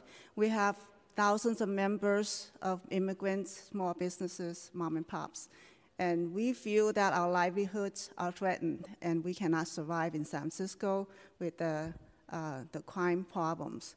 Uh, I cannot go to get my medicine in my neighborhood. I have to travel miles and lost a nearby Walgreens, but I can see a nearby uh, free fentanyl sign just a few steps. So that's not acceptable. So we need to support some charter amendment. Unfortunately, we need to come to this point that we cannot count on you to make the right decisions. We need to enforce it in the charter uh, amendment. So please make it happen and set up a minimum response time for, for the police uh, uh, requirements. We need some accountable measures. Thank you.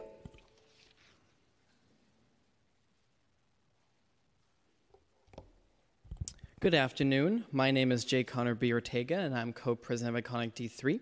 In 2020, the Board of Supervisors, including now Assemblymember Haney, put politics over people and voted to defund the police, not with a single justification as to why we need to give up our safety other than supervisors making criminals happy. Ever since then, crime has shot up dramatically, and we have seen so many people die from assaults, murders, robberies, and post attacks. This board has struggled with the right the wrongs by trying to add supplemental funding, but I missed the main problem, which is just to have more SFPD officers. So, yes, the blood of those who die in our city because of criminals are indeed on your hands if you don't support this legislation. Thank you.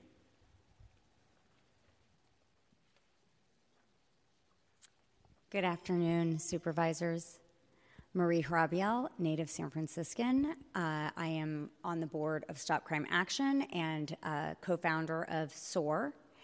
I am here to fully, wholeheartedly support this proposed charter amendment.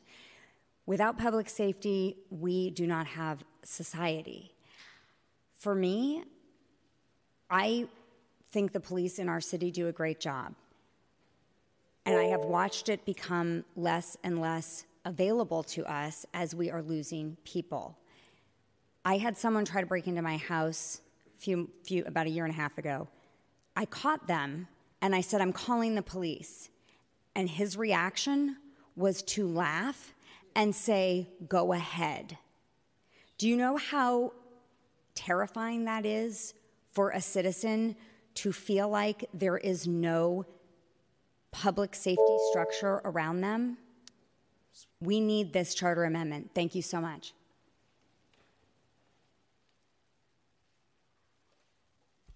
Good afternoon, supervisors. I'm Richard Perina, lifelong San Francisco, 78 years old. I'm here to represent seniors and veterans in the city of San Francisco. As you well know, there are Asian folks and those of us in our community who have been assaulted and mugged. I have been in the last nine months. I re- represent those folks that want you to support Mr. Dorsey's charter amendment. We need more police officers to protect this most vulnerable part of our population. Please support him on behalf of Asian seniors and seniors like me. Thank you so much.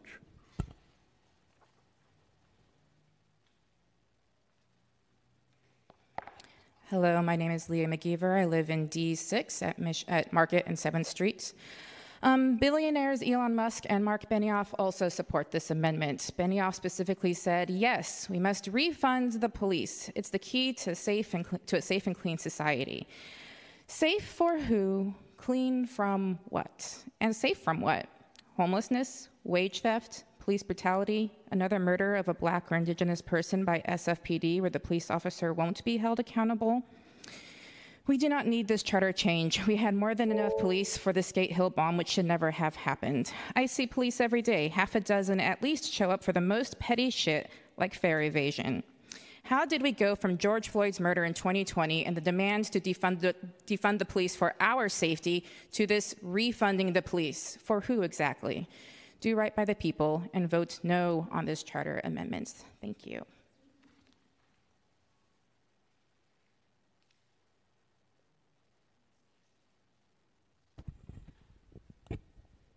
There's a really simple way to increase response times, and that is to fund the Compassionate Alternate Response Team, um, which three million in funds was already allocated, and the mayor refused to allow it to be distributed to that program.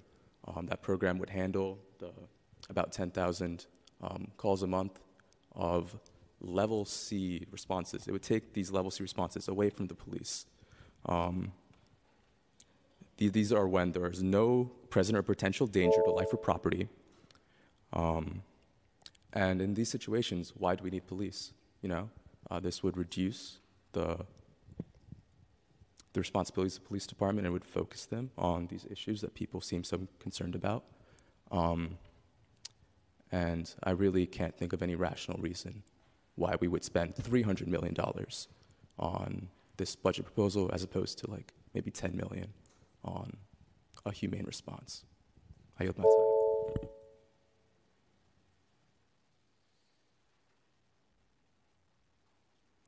Hi, I'm here to um, support, fully support funding the police.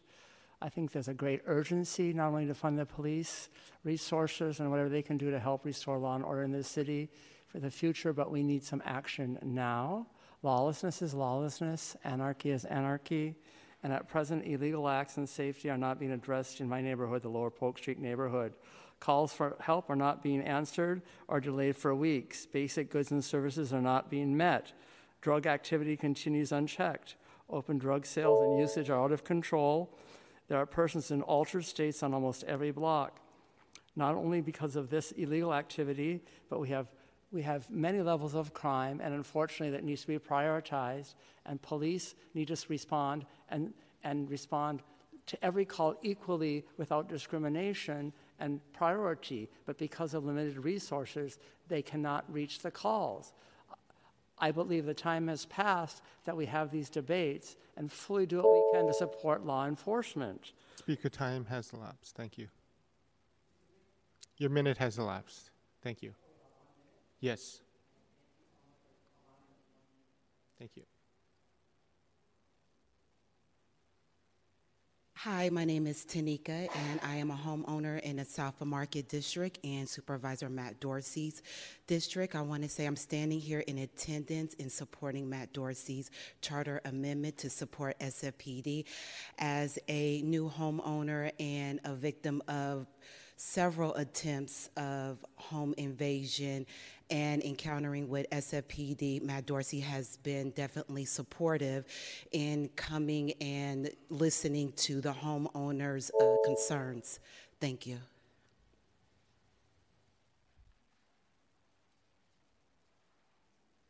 Good morning. My name is Donna Hurwitz. I'm a member or a resident of the Sunset District. I'm here to support Safe San Francisco. I have read this amendment. I'm in favor of it for a number of reasons, but one of which is that it's a step toward modernization of the department.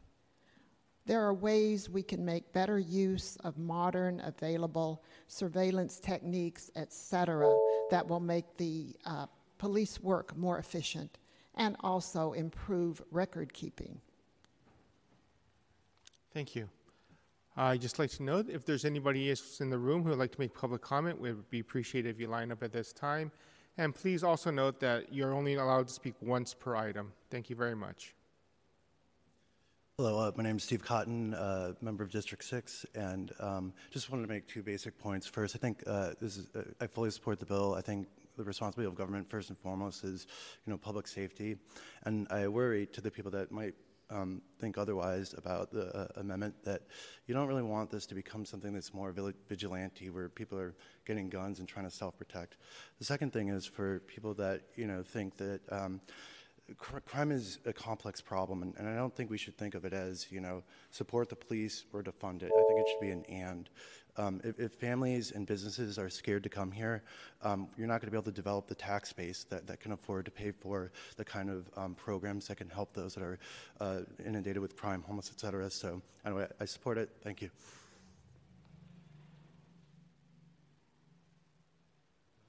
Hello, Harry Flotemers from District 5, and I just wanted to say that I'm here in attendance to support this bill um, and provide an anecdote.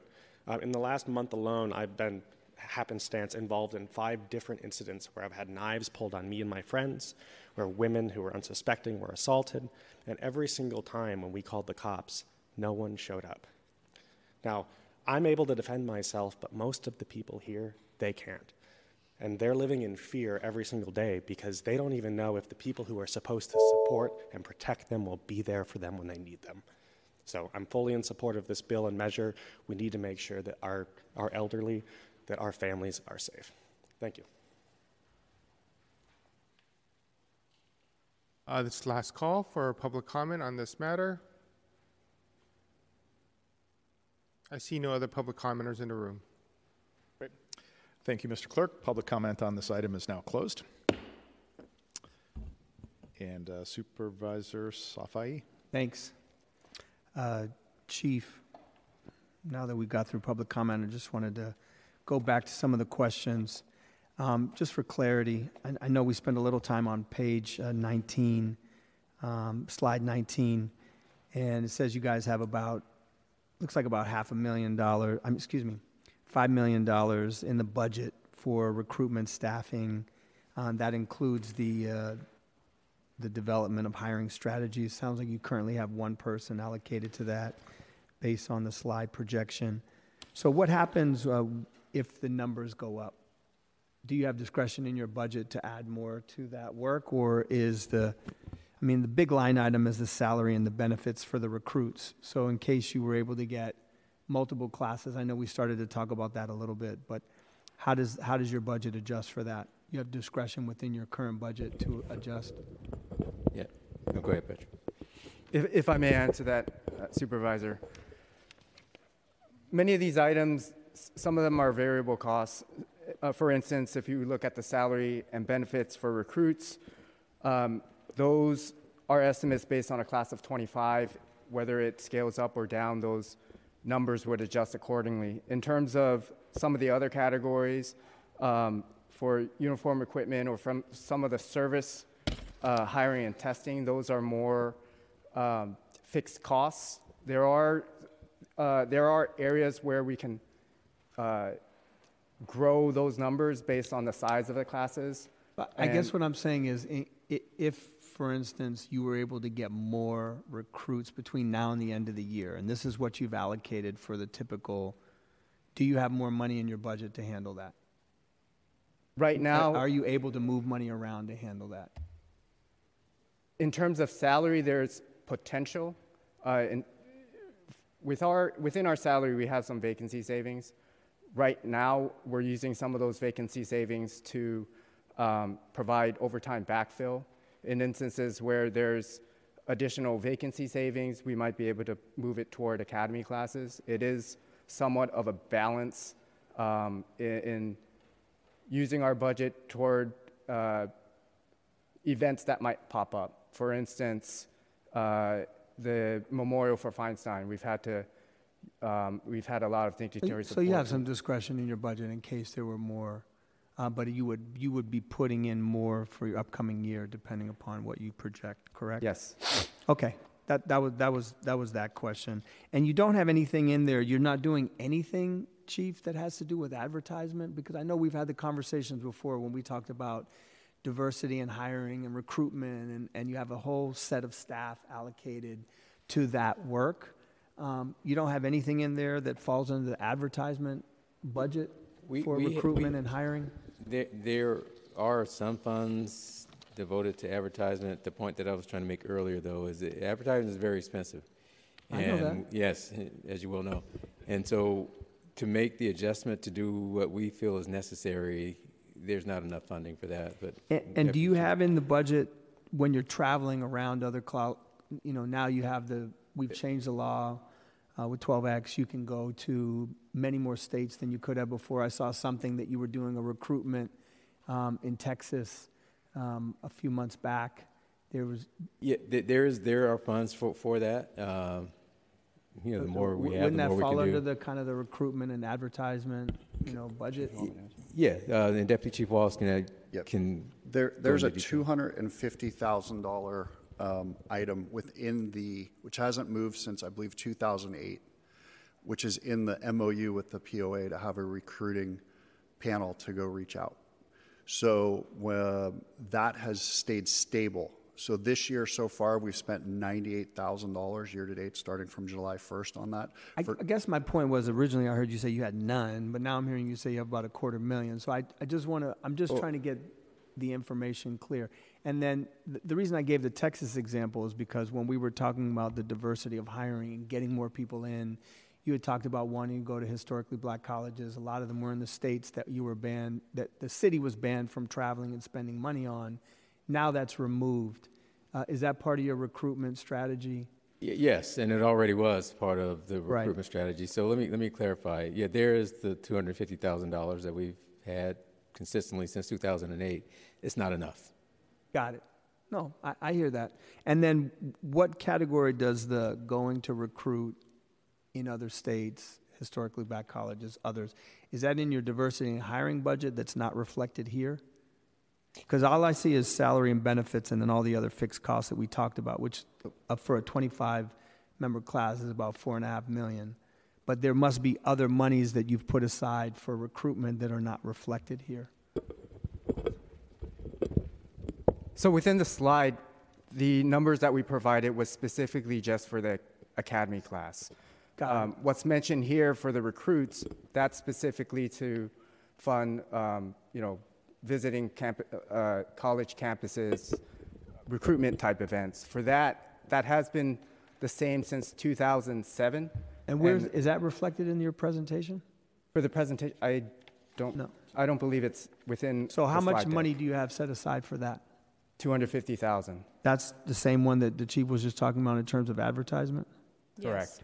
So that's, that, all of that is to visit other places and, and No. also, to pr- No, that's to fund all of the recruitment strategies. So not only is it to do the outreach at the college, college campuses, uh, both in-state and out of state, um, that includes the advertising budget, any of the costs incurred. that entire amount is quarter million? Correct. Got it, okay. I just wanted to clarify that. Okay, that makes sense. Okay. Um,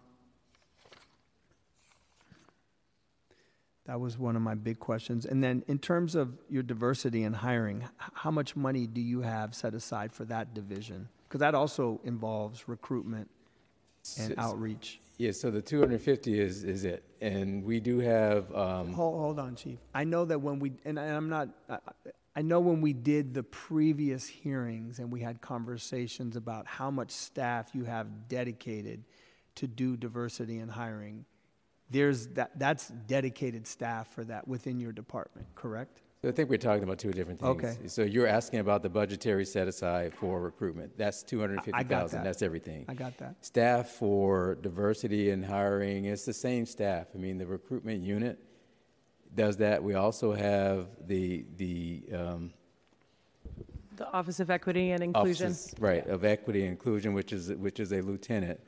Uh, there's a, I think the lieutenant has at least one person that helps them, but Nope. that, that Nope. is, well, no per- people to help them. But that's, that's different from the recruitment unit and the Office of Equity and Inclusion. But isn't, but aren't they also doing recruitment as well? Aren't they out there trying to get more diversity in hiring for your department? Not the Office of Equity and Inclusion. They, they basically are focused on equity and inclusion.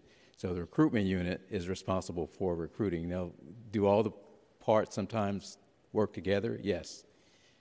But we have recruiters in the recruitment unit that, that is their job to recruit, and that Oh. includes the diversity and everything Okay. else that you just No. asked about.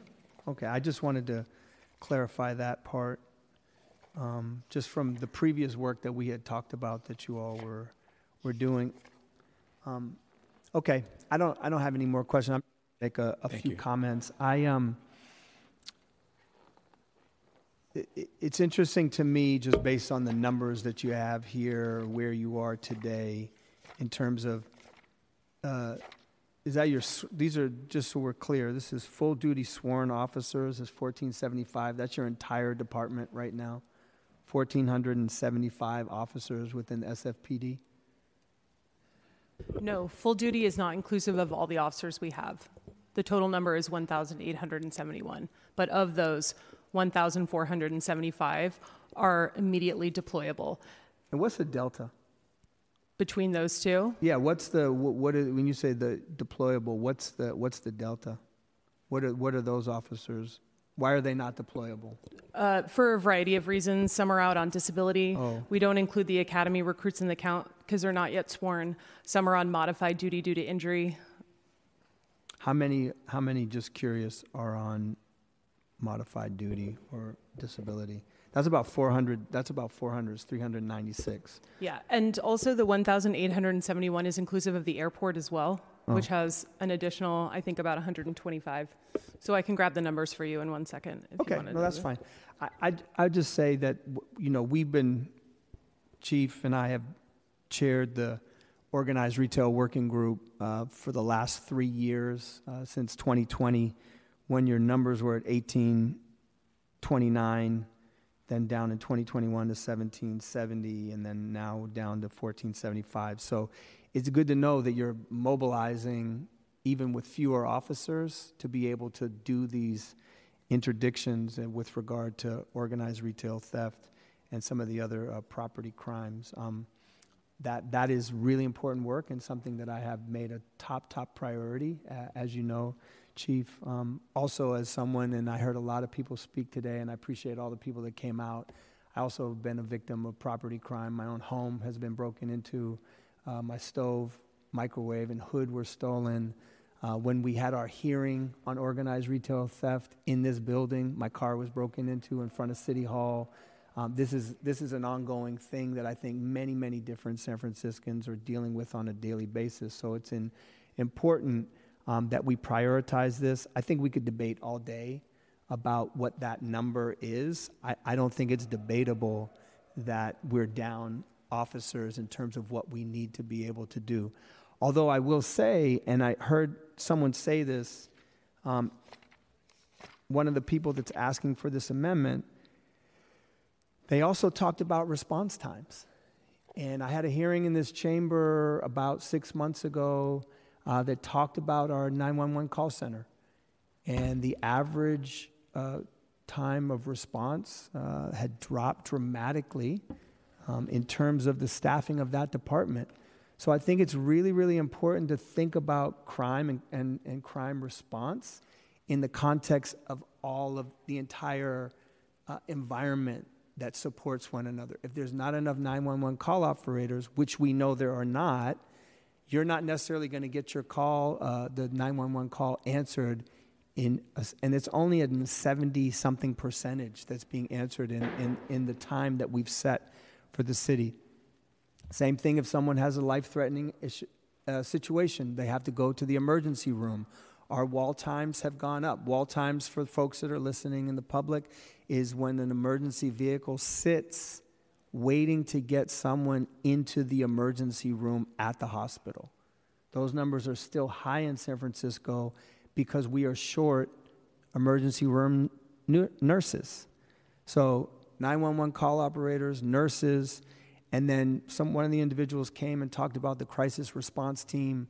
Um, the crisis response team and its design, and I know they work closely with you, Chief, and, and through the direction of the mayor, um, to begin to take some of the call response away from your department to free up your uh, staff. And so that they are also uh, underfunded. And then also our sheriffs and our both our jails as well as in our buildings and the response. So this is an entire environment. Um, um, and I think that when we're thinking about the emergency and the crime in the city, we have to think about it in kind of an all inclusive environment because we could give you the additional officers today, but if there's not the 911 call operators, the nurses, uh, the emergency vehicles, the crisis response team, mental health beds, that's another one. Uh, getting people off the streets and keeping them off the streets. 50% of the people that have, have been referred to mental health facilities and beds in the city are turned away. And there are a lot of times the same individuals that end up back out on the street in crisis that your officers are responding to. Um, so I have been, and I have said this publicly, I've been supportive of this uh, um, proposal for some time. I do believe that we do need to get um, these numbers back up. But the city is also in uh, somewhat of a fiscal crisis. It's not even somewhat, it is in a fiscal crisis. The mayor has given instructions to many of the departments to cut essential services. We're talking about buses, we're talking about park services, fire department, um, all the essential services in our city. Um, those, those instructions came in recently uh, to all the departments that cut their uh, numbers by over 3% because of the fiscal crisis that we're facing in the city that's, uh, that's coming up. And so the thing that concerns me about this proposal is that there's a line in, and I know uh, Supervisor Dorsey, you were being very thoughtful in this. Um, it talks about when the city faces a, a budget shortfall of over a quarter million dollars, which we are going to be facing, um, this freezes. And so after year one's allocation of 16.8 million, year two, there would be no additional funding that goes into this fund. Uh, it will be frozen. And so it concerns me that there's not the uh, that there's not a revenue source for this. And I appreciate the amendment about philanthropy. I think that's thoughtful, but I would imagine that getting over $30 million a year dedicated to this is, is a heavy lift uh, in and of itself. And so um, I think that it's I think that the right thing to do would be to have some type of dedicated funding source for this. Um, I am supportive of this proposal. I think it's uh, very thoughtful, and, and we do need the time uh, to build our officers back up. And so I appreciate uh, Super, Supervisor Dorsey um, putting this proposal together. I think it nicely complements the other item on the agenda today that we're going to be talking about putting officers back out into the community um, on the beats in every single neighborhood, as Supervisor Walton talked about earlier.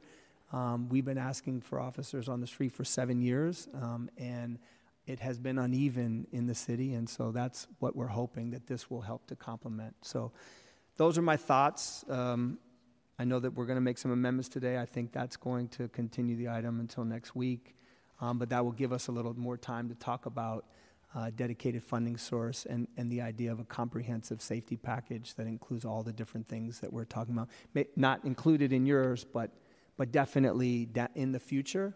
And I think that's what we heard today from a lot of the other uh, representative groups uh, that spoke out uh, that want to work in partnership with the police department. Thank you, Supervisor Safai. Vice Chair Walton.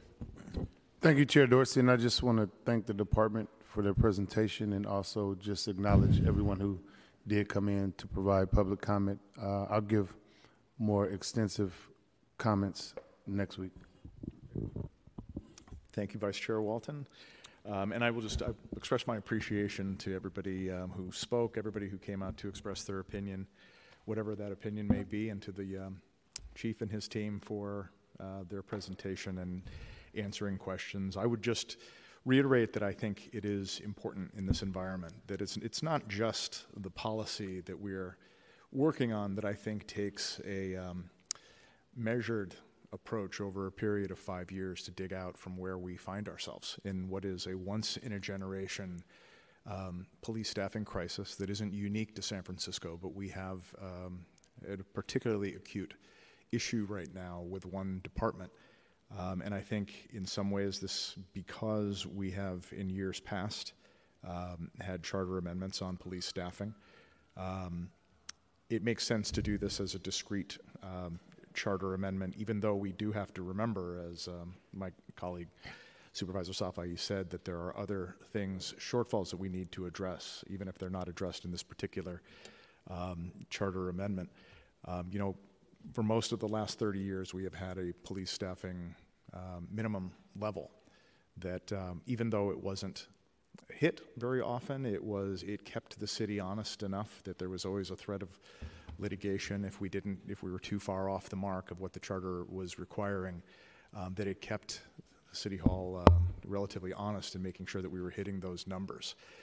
I found an interesting thing that on October 28th of 1853, 170 years ago, almost to the day, the San Francisco Board of what were then called aldermen established the first minimum staffing level of uh, 56 officers. So minimum staffing levels have been a part of our history certainly most of our uh, recent history, um, but this is not uh, without precedent. Um, so again, I, my appreciation to everybody. I think um, I had outlined four um, I, uh, amendments that I was going to move, and I think what I'm going to do, if it's okay, to divide, uh, just looking at the city attorney, to divide this into two separate motions so that I can explain one of them that's a little more involved. I'm looking. That's absolutely fine, yes. Okay.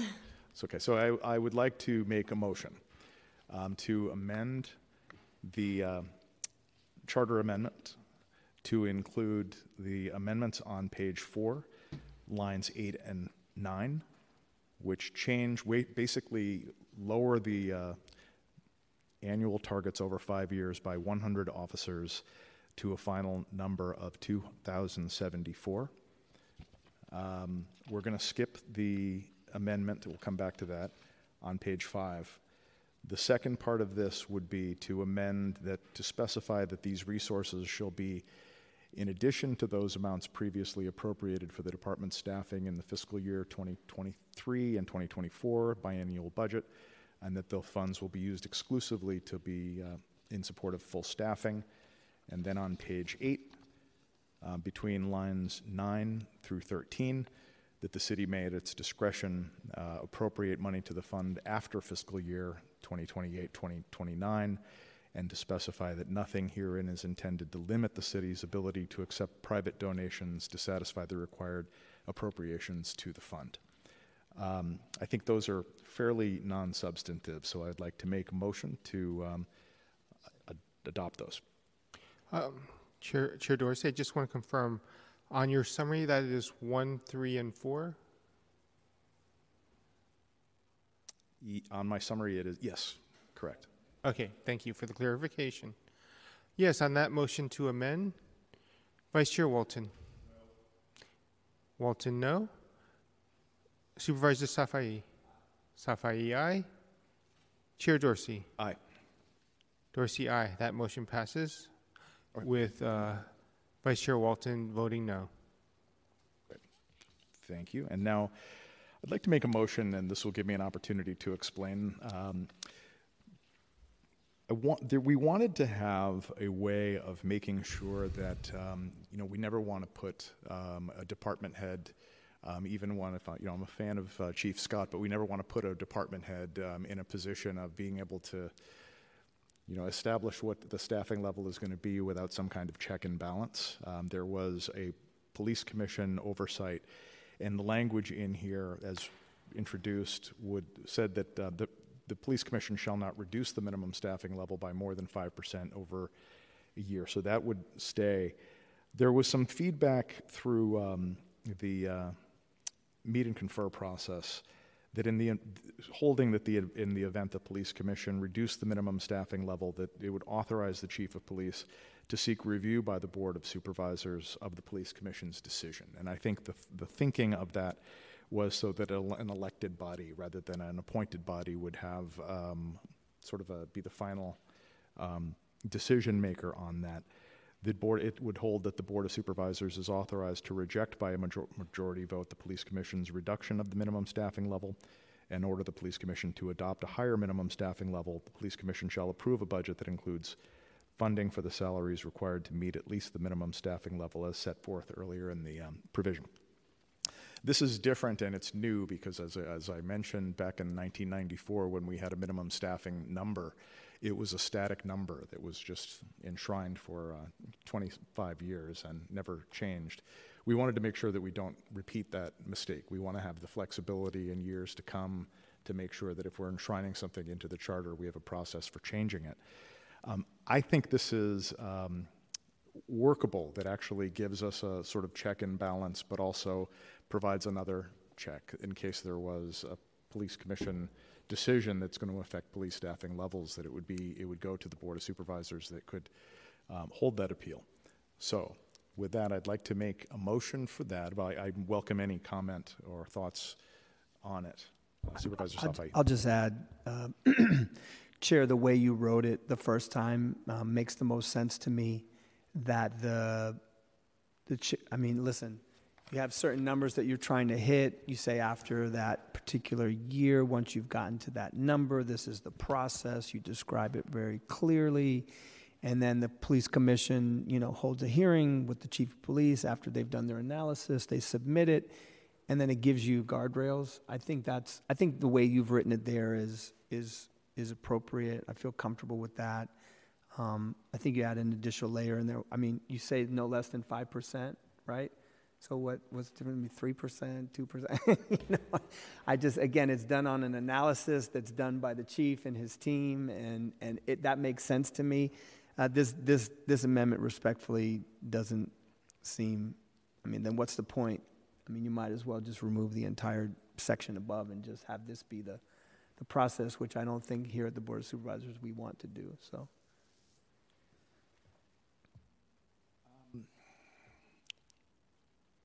Why don't we, I think I, I'm gonna, I'm gonna move this. Okay. Uh, And can we have a roll call on the motion? Yes, on the motion to amend, Vice Chair Walton. No.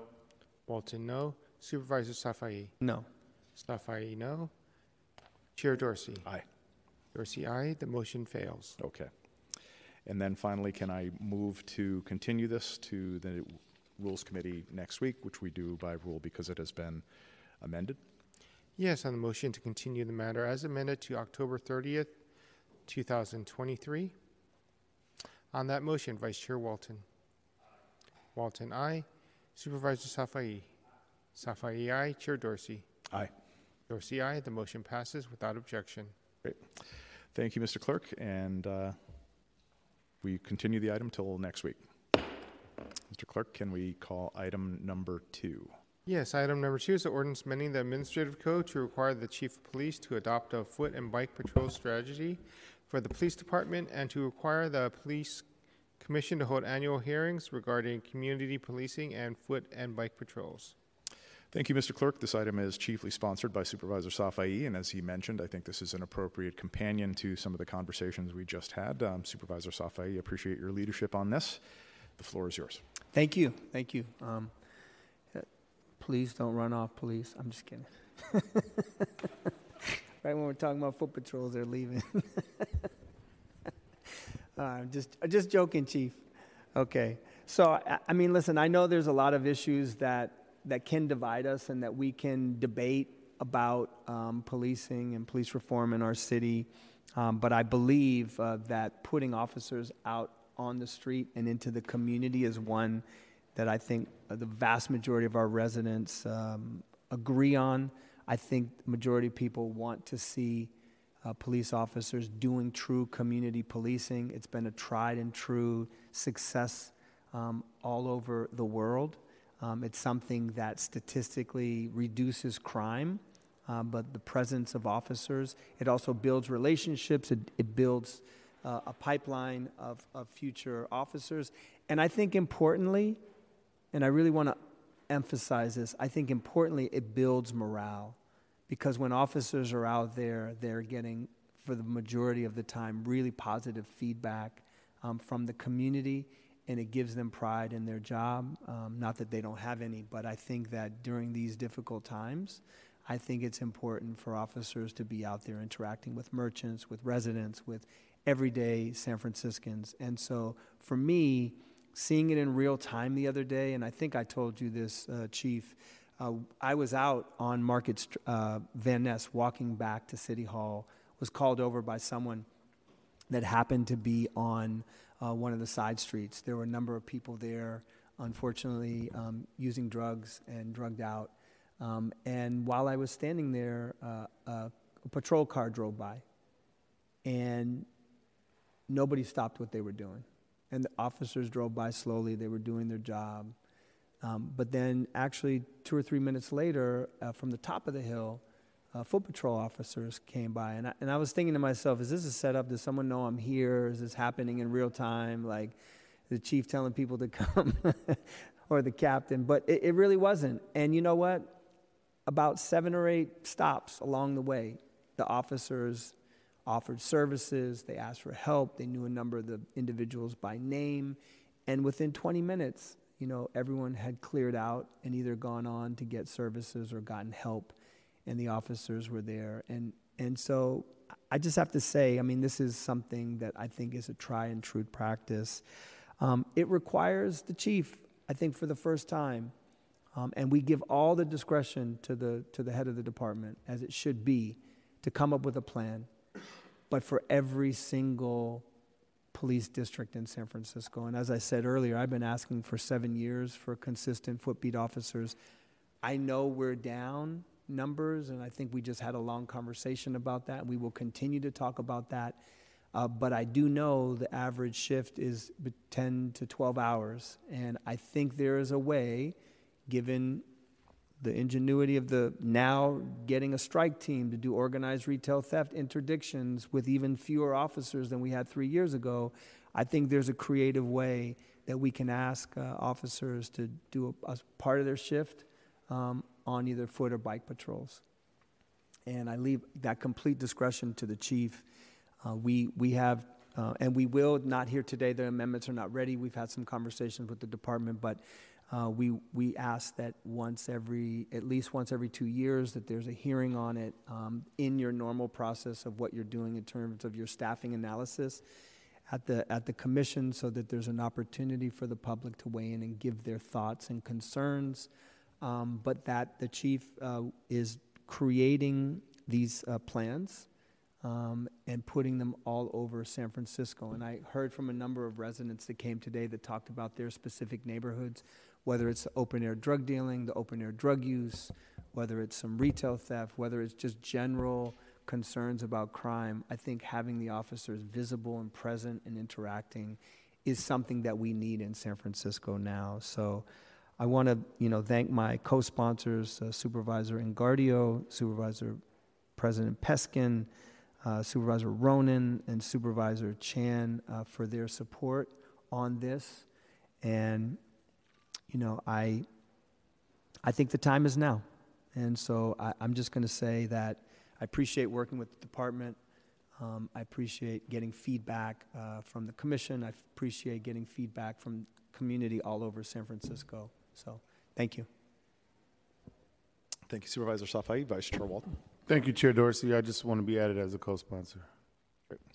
Thank you. Oh, and, and let me say after that, I, I do want to say uh, this was this was an effort that was built off of some previous work that Supervisor Walton and Supervisor Haney had done a few years ago. Um, we've amended it in a way that I think is a little bit more workable today, but also want to thank them for the work that they did uh, a couple years back. Great. Yeah, thank you. Thanks to you both. And I, you know, the since we have the chief here, I would, can I invite the chief if you have uh, anything comments on this? I will say I am um, inclined to support this, and I know that. Um, policing is better when people ha- have a relationship with the those who are sworn to serve and protect them. I know that we have a uh, fitness requirement in uh, our, among our sworn staff, but I think the reality is that nobody's going to be fit enough to run four blocks from on a 911 call. I mean, that's part of one one of the problems uh, with having an understaffed police department, which I think why I think this is this I, I really appreciate the leadership Supervisor Safai is bringing to this because it highlights what we can have if we have a fully staffed police department.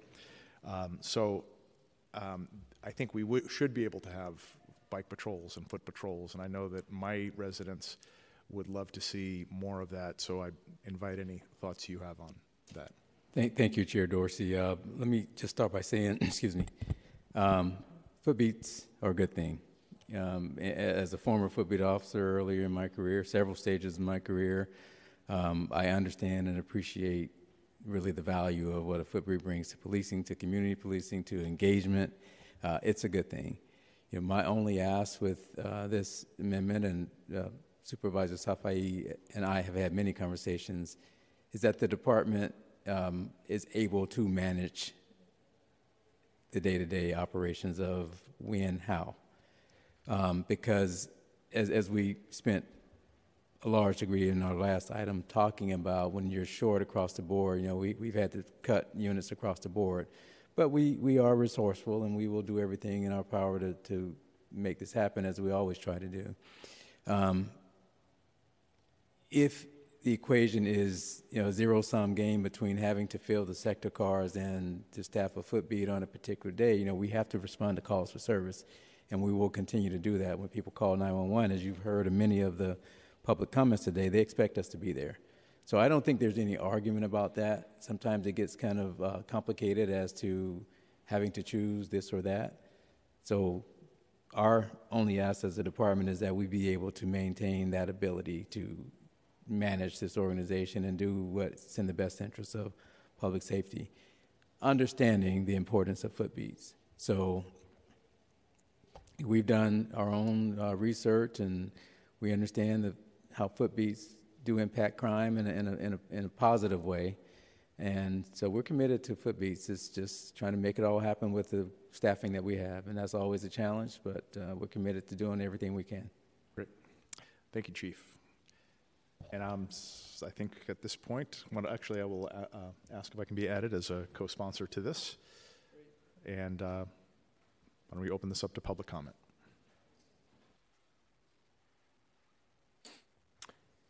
Yes, members of the public who wish to speak on this item should line up to speak now along the side by the windows. Each speaker will be allowed one minute. There will be a soft chime when you have 30 seconds left and a louder chime when your time has expired. No, it's ready to go. Good afternoon, supervisors.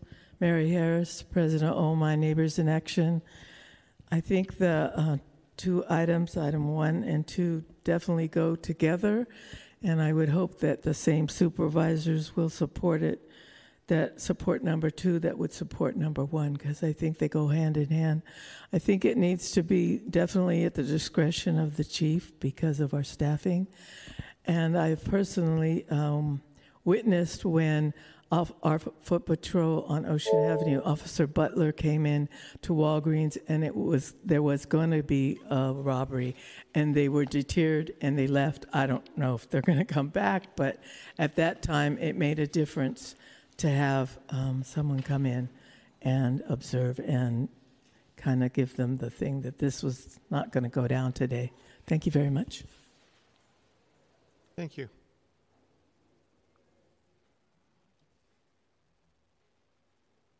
Okay, hello, my name is Leah McGeever. Um, I'd just like to say that I do see police every day. I am surveilled every day by police, Urban Alchemy, Parks and Rec, BART Police, etc., whoever else is out there. And so there is no ever like relaxing walk I take through my neighborhood. Uh, and that's because of the constant surveillance, which I don't know what your experience is like being constantly surveilled, but as a woman, and then for people who are trans and that can be identified as trans, it is uh, it's horrible. Uh, there's a lot of harassment. There's a lot of hateful looks or, or weird behavior and stuff that these uh, people who are tasked with policing us uh, exhibit. Um, so when I do want to go for a relaxing walk, I go to the other parts of San Francisco where I don't see police, where I don't see urban alchemy, where I don't see any of those people. And I'm sad that apparently your plan is to just roll that out ev- everywhere. So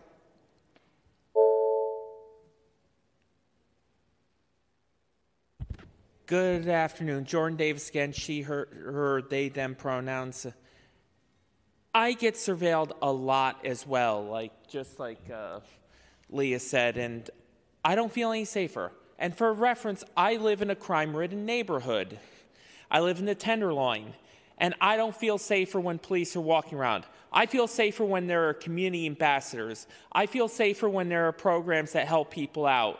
But I don't want police walking around like, and I want them to be, frankly, I want that, I think we should defund the police, but I think the police that remain should be more like uh, Chief Wiggum and less like Dirty Harry. So fuck the police. We need to still defund the police, especially in these budget times. So this is a disgrace. Lick my cut and choke on it. I yield my time. Fuck you. Are there any other members who would like to provide public comment on item number two? I do not see any additional speakers on this matter. Great. Thank you, Mr. Clerk. Public comment on item number two is now closed. And uh, Supervisor Safai, do you have? A, would you like to make the motion?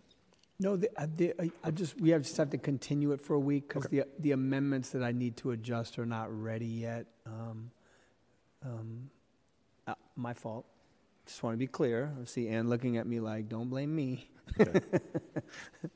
we got them late to the uh, city attorney, so uh, they they will be ready for next week. Okay. Um, but they're essentially what we talked about today. We're going to make some of the adjustments that the police department asked for um, to make it a little bit stronger in terms of the time. Um, But yeah. Should we have a motion then to continue Yeah, so for one just a motion to continue for one week if we can, please.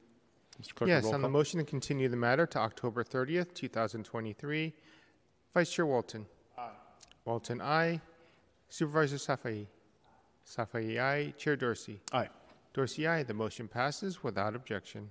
Thank you, Mr. Clerk. On a unanimous vote, then item two is continued to the next meeting of the Rules Committee. And Mr. Clerk, would you please call item number three?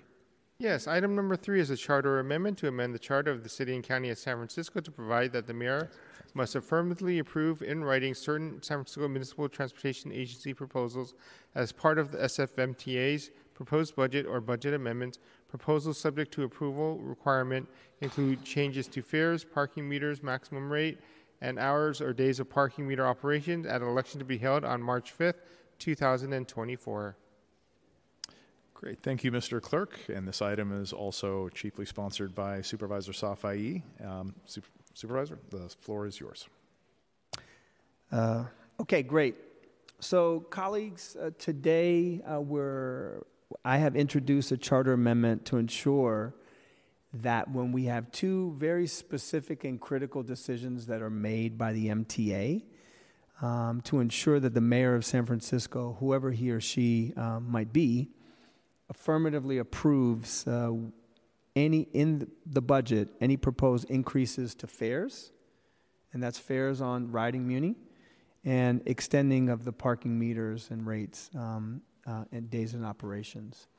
Uh, we have seen a number of situations. The MTA itself is a five-member appointed body, oversight body, 100% appointed by the mayor of San Francisco.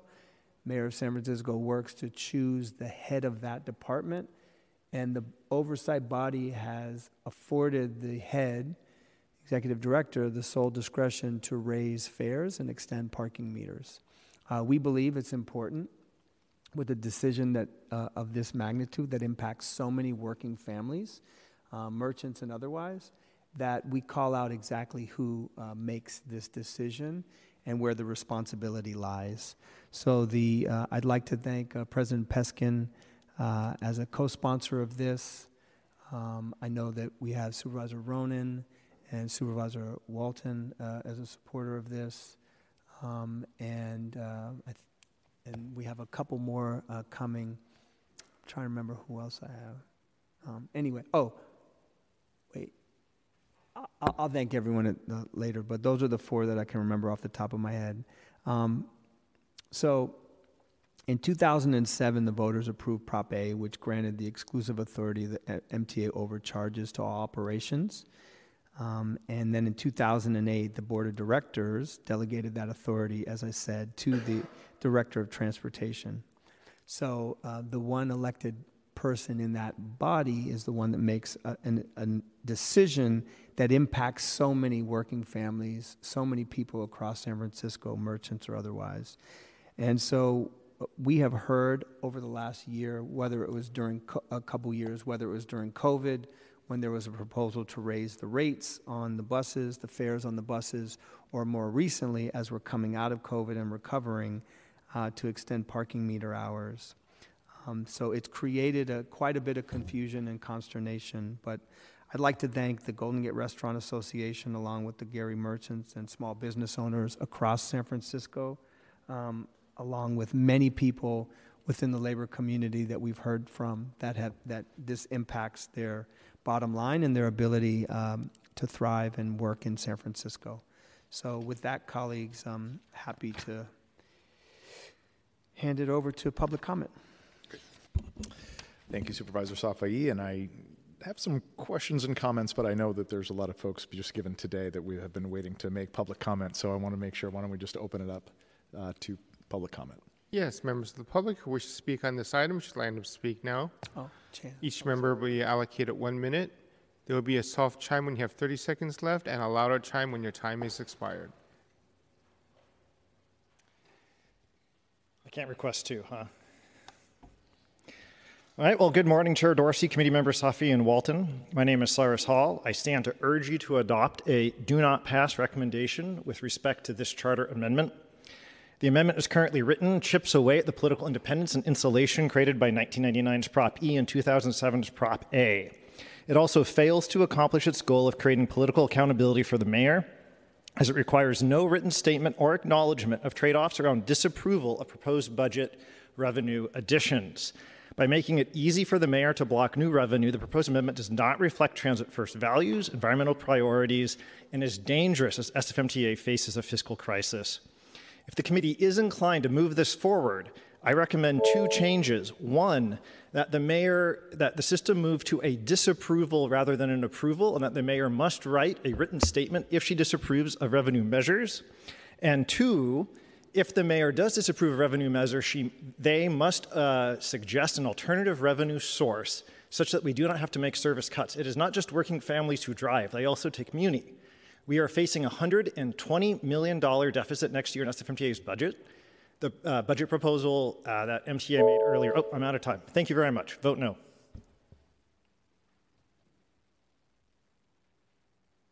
Good afternoon, supervisors. My name is Abdu Hadwan. I'm with SEIU Local 87, uh, who represent 3,000 members who work in downtown San Francisco. Most of them, or 90% of them, work after 5 p.m. And this parking, uh, this what what they want MTA want what they want to do actually is, if they extend the hours to 10 o'clock, it's going to affect a lot of our members who start working at 5 and 6 o'clock at night and it, and they cannot afford paying tickets and afford they cannot also afford to paying meters. Actually, I have guests today. I met with a member who got a ticket on Saturday who works overtime at one of the buildings at China Basin, which he used. They use they, their, their meters. It's been extended, uh, it's been extended until 10 p.m. for a long time, and this is just one of the examples that's just been happening. And uh, also in the hiring hall, in our hiring hall, we cannot even send people to work uh, to, to Mission Bay because of they are afraid of paying tickets. They cannot park after 6 o'clock. So we please help us uh, pass this amendment. Thank you so much. Buenas tardes, supervisores. Mi nombre es Esperanza Ruelas y soy parte de la mesa ejecutiva de Local 87. Queremos responsabilidad es necesario que haya supervisión sobre la SFMTA para tomar decisiones que afecten nuestro sustento, como aumentar las tarifas de los parquímetros y aumentar los horarios. El alcalde debería tener la autoridad para aprobar o rechazar dichas propuestas de la SFMTA. Muchas gracias.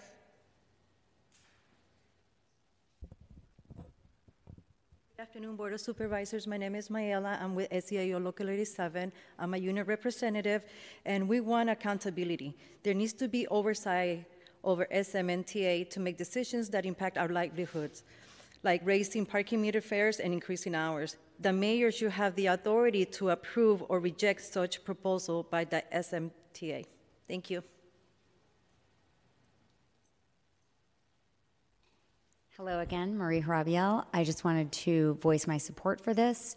I do not think that uh, someone who has not been elected by the people of San Francisco should have this much authority over the people of San Francisco. There needs to be an elected person who can be held accountable for this kind of action. Thank you.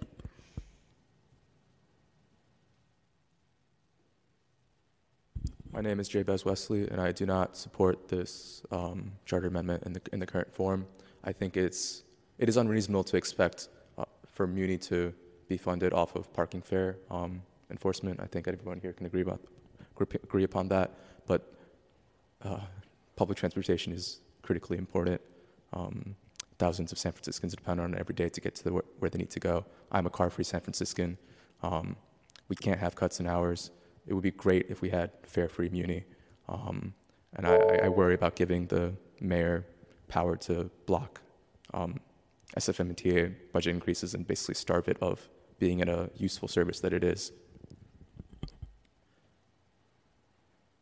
Thank you. Are there any members, any additional members of the public who would like to make public comment on this matter?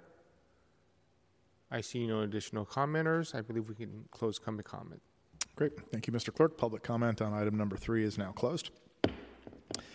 Um, I have a few questions, and I see that, uh, well, Ramos is here. Can I? I just wanted to if I understand this correctly, is it my understanding that the director of MTA or the MTA board has uh, authority currently? Uh, I believe it's the uh, the uh, the MTA board has the authority to actually approve um, in the budget, and then uh, and then the budget as a whole goes to the uh, the board of supervisors for approval as part of the overall budget for the city.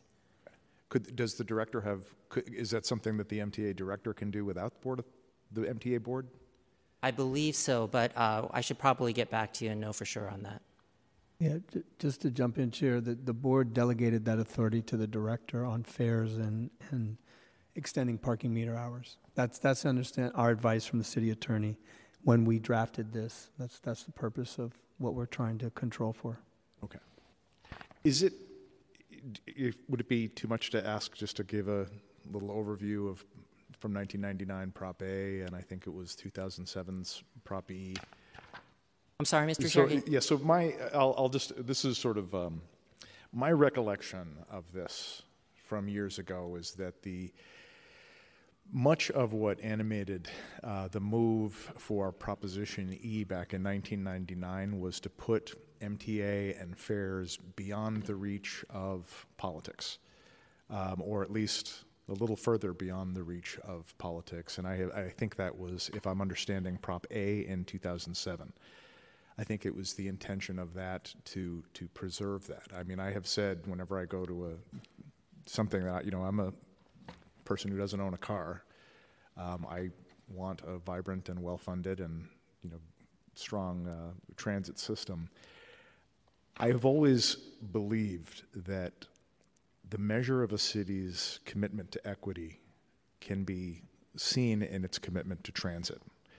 And in some ways, that's part of why I don't want a politicized transit system because the reality is being equitable means there may be routes that aren't as popular, but we have to serve them as well. So that that's what back when I was a voter in 1999 and supported changes to MTA, um, the Prop E. It was my understanding that the idea was to put this beyond the the reach of elected officials the board and mayor could make a decision on the budget, but couldn't open up the hood on the on the minutia of fares. Is that your understanding, or is that? Yeah, that's correct. Okay. Um, if this measure were to go before voters and pass, um, can you tell me how you think this would play out in terms of service? Uh, would it lead to lead to service cuts or increased Yeah, thank you, Mr. Chair. Uh, we at the MTA are, are still facing a crisis of revenue shortfalls. And um, while there's a lot of balls in the air, so to speak, um, we've been put in a position where we're looking at very real um, threats to service and our ability to um, provide the, the levels of service that San Franciscans have come to depend on. And uh, we as you know, um, haven't raised fares for years now. Um, we did listen to the board of the supervisors, board of supervisors urging us not to um, raise fares, and uh, the director of transportation and the MTA board didn't uh, raise fares. It's been um, something like five years now since we've been able to raise fares. Um, and at the same time, um, we haven't seen any new revenue streams come in that would offset what we've lost from that fare increase as well as uh, being able to raise revenues from our parking meters. You probably remember how we refrained from enforcing uh, parking meters uh, during the pandemic, and um, we lost a, a, bunch of revenues then too.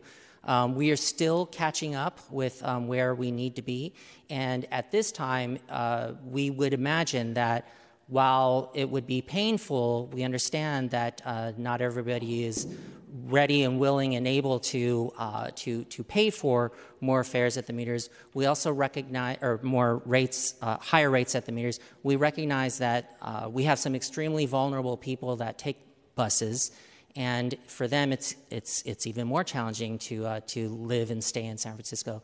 So, from our perspective, we've been left with very little recourse, and um, these are the tools that the MTA has to keep service around. And I would imagine that going forward with this decision, what the way that it's currently written, it's it doesn't feel like the um, the people that would ride transit would really have a fair shot at being able to um, to stop the cuts from happening that would come from a decision to stop the the meters and the, the fares from being raised. Okay. I'm going to jump in there because I'm sorry, I'm not going to let you off the hook that easy.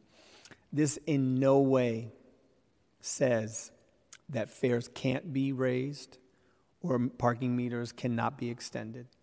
What we're doing, and let's be clear, because it's happened on slow streets, it happened on extending parking meter hours recently, it happened on raising fares. The mayor completely controls the SFMTA's board. The mayor appoints the executive director or the general manager or whatever it's called for the SM, director of transportation.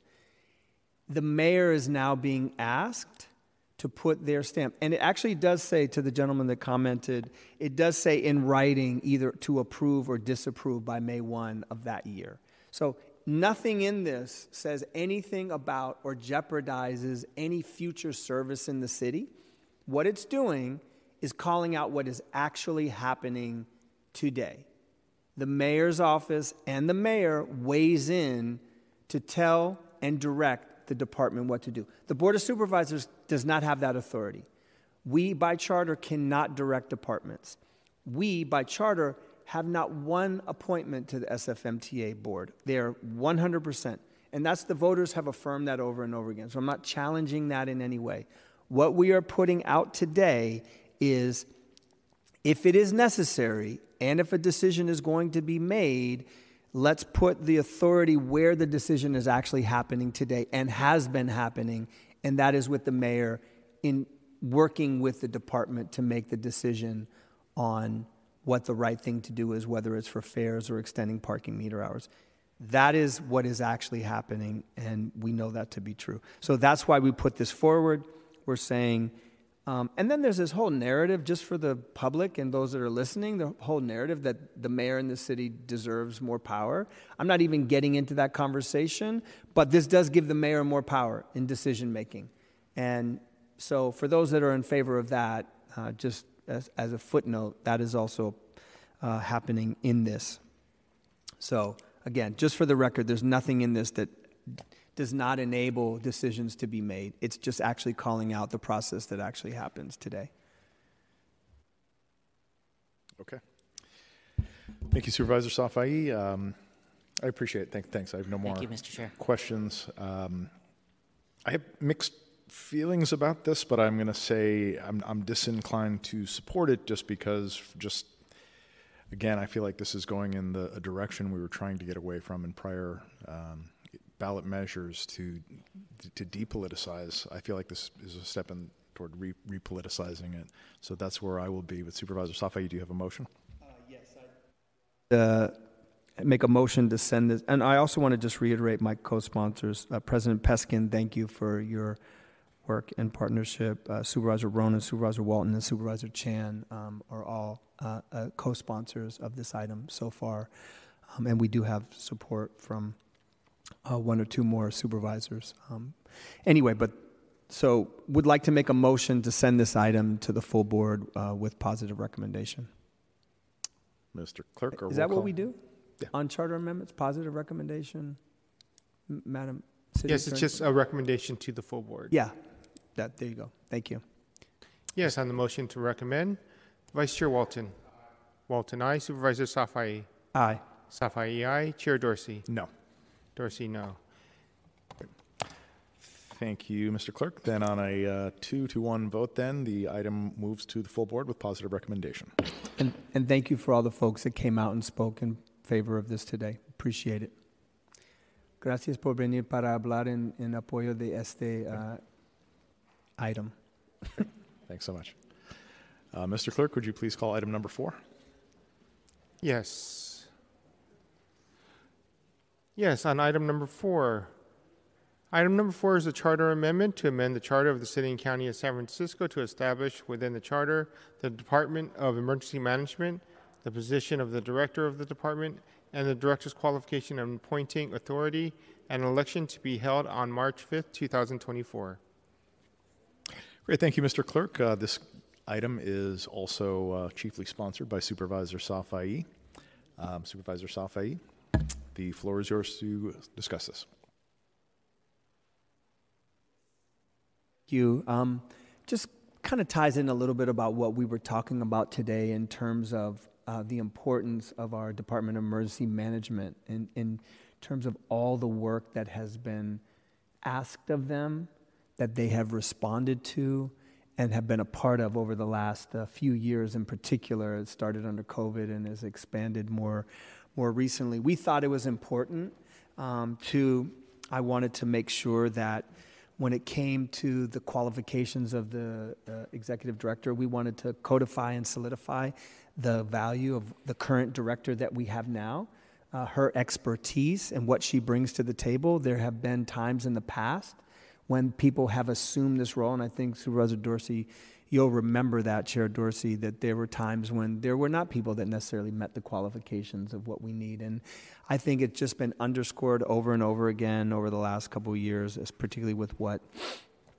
has happened. We thought it would be good to put in at least the minimum qualifications, similar to what we do for the head of building inspection, or more recently, the head of public works, or um, whether you know you're talking about the district attorney having to have prosecutorial experience and have a trial you know, so felt like it was really important. That does not mean you could get someone in that position that exceeds that qualification uh, but we thought it was important to um, put that forward and uh, you know solidify it in the charter. Um, so that's essentially it's there's it's not really more um, uh, complicated than that. And I just want to say our current director, Mary Ellen Carroll, has done a phenomenal job, and she set the bar, and we want the bar to remain at her level or, or, uh, or higher. Thank you, Supervisor Safai.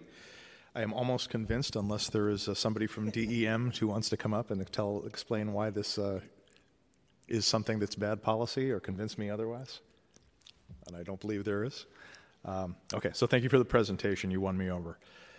Uh, Mr. Clerk, can we open this up to public comment? Uh, yes. Is there anybody in the room for who would like to provide public comment on this matter? I do not see any parties who would like to p- comment on this matter. Okay, thank you, Mr. Clerk. Public comment on item number four is now closed. Supervisor Safai, would you like to make the motion on this? This item to the full board with positive recommendation. Mr. Clerk, a roll call on that motion. Yes, on the motion to recommend the matter to the full board. Vice Chair Walton. Aye. Walton, aye. Supervisor Safai. Aye. Safai, aye. Chair Dorsey. Aye. Dorsey, aye. The motion passes without objection. Thank you, Mr. Clerk. Then, on a unanimous vote, the item goes to the full board with a positive recommendation. Mr. Clerk, do we have any further business? That completes our agenda today. Great. Thank you so much, everyone. We are adjourned. Thank you.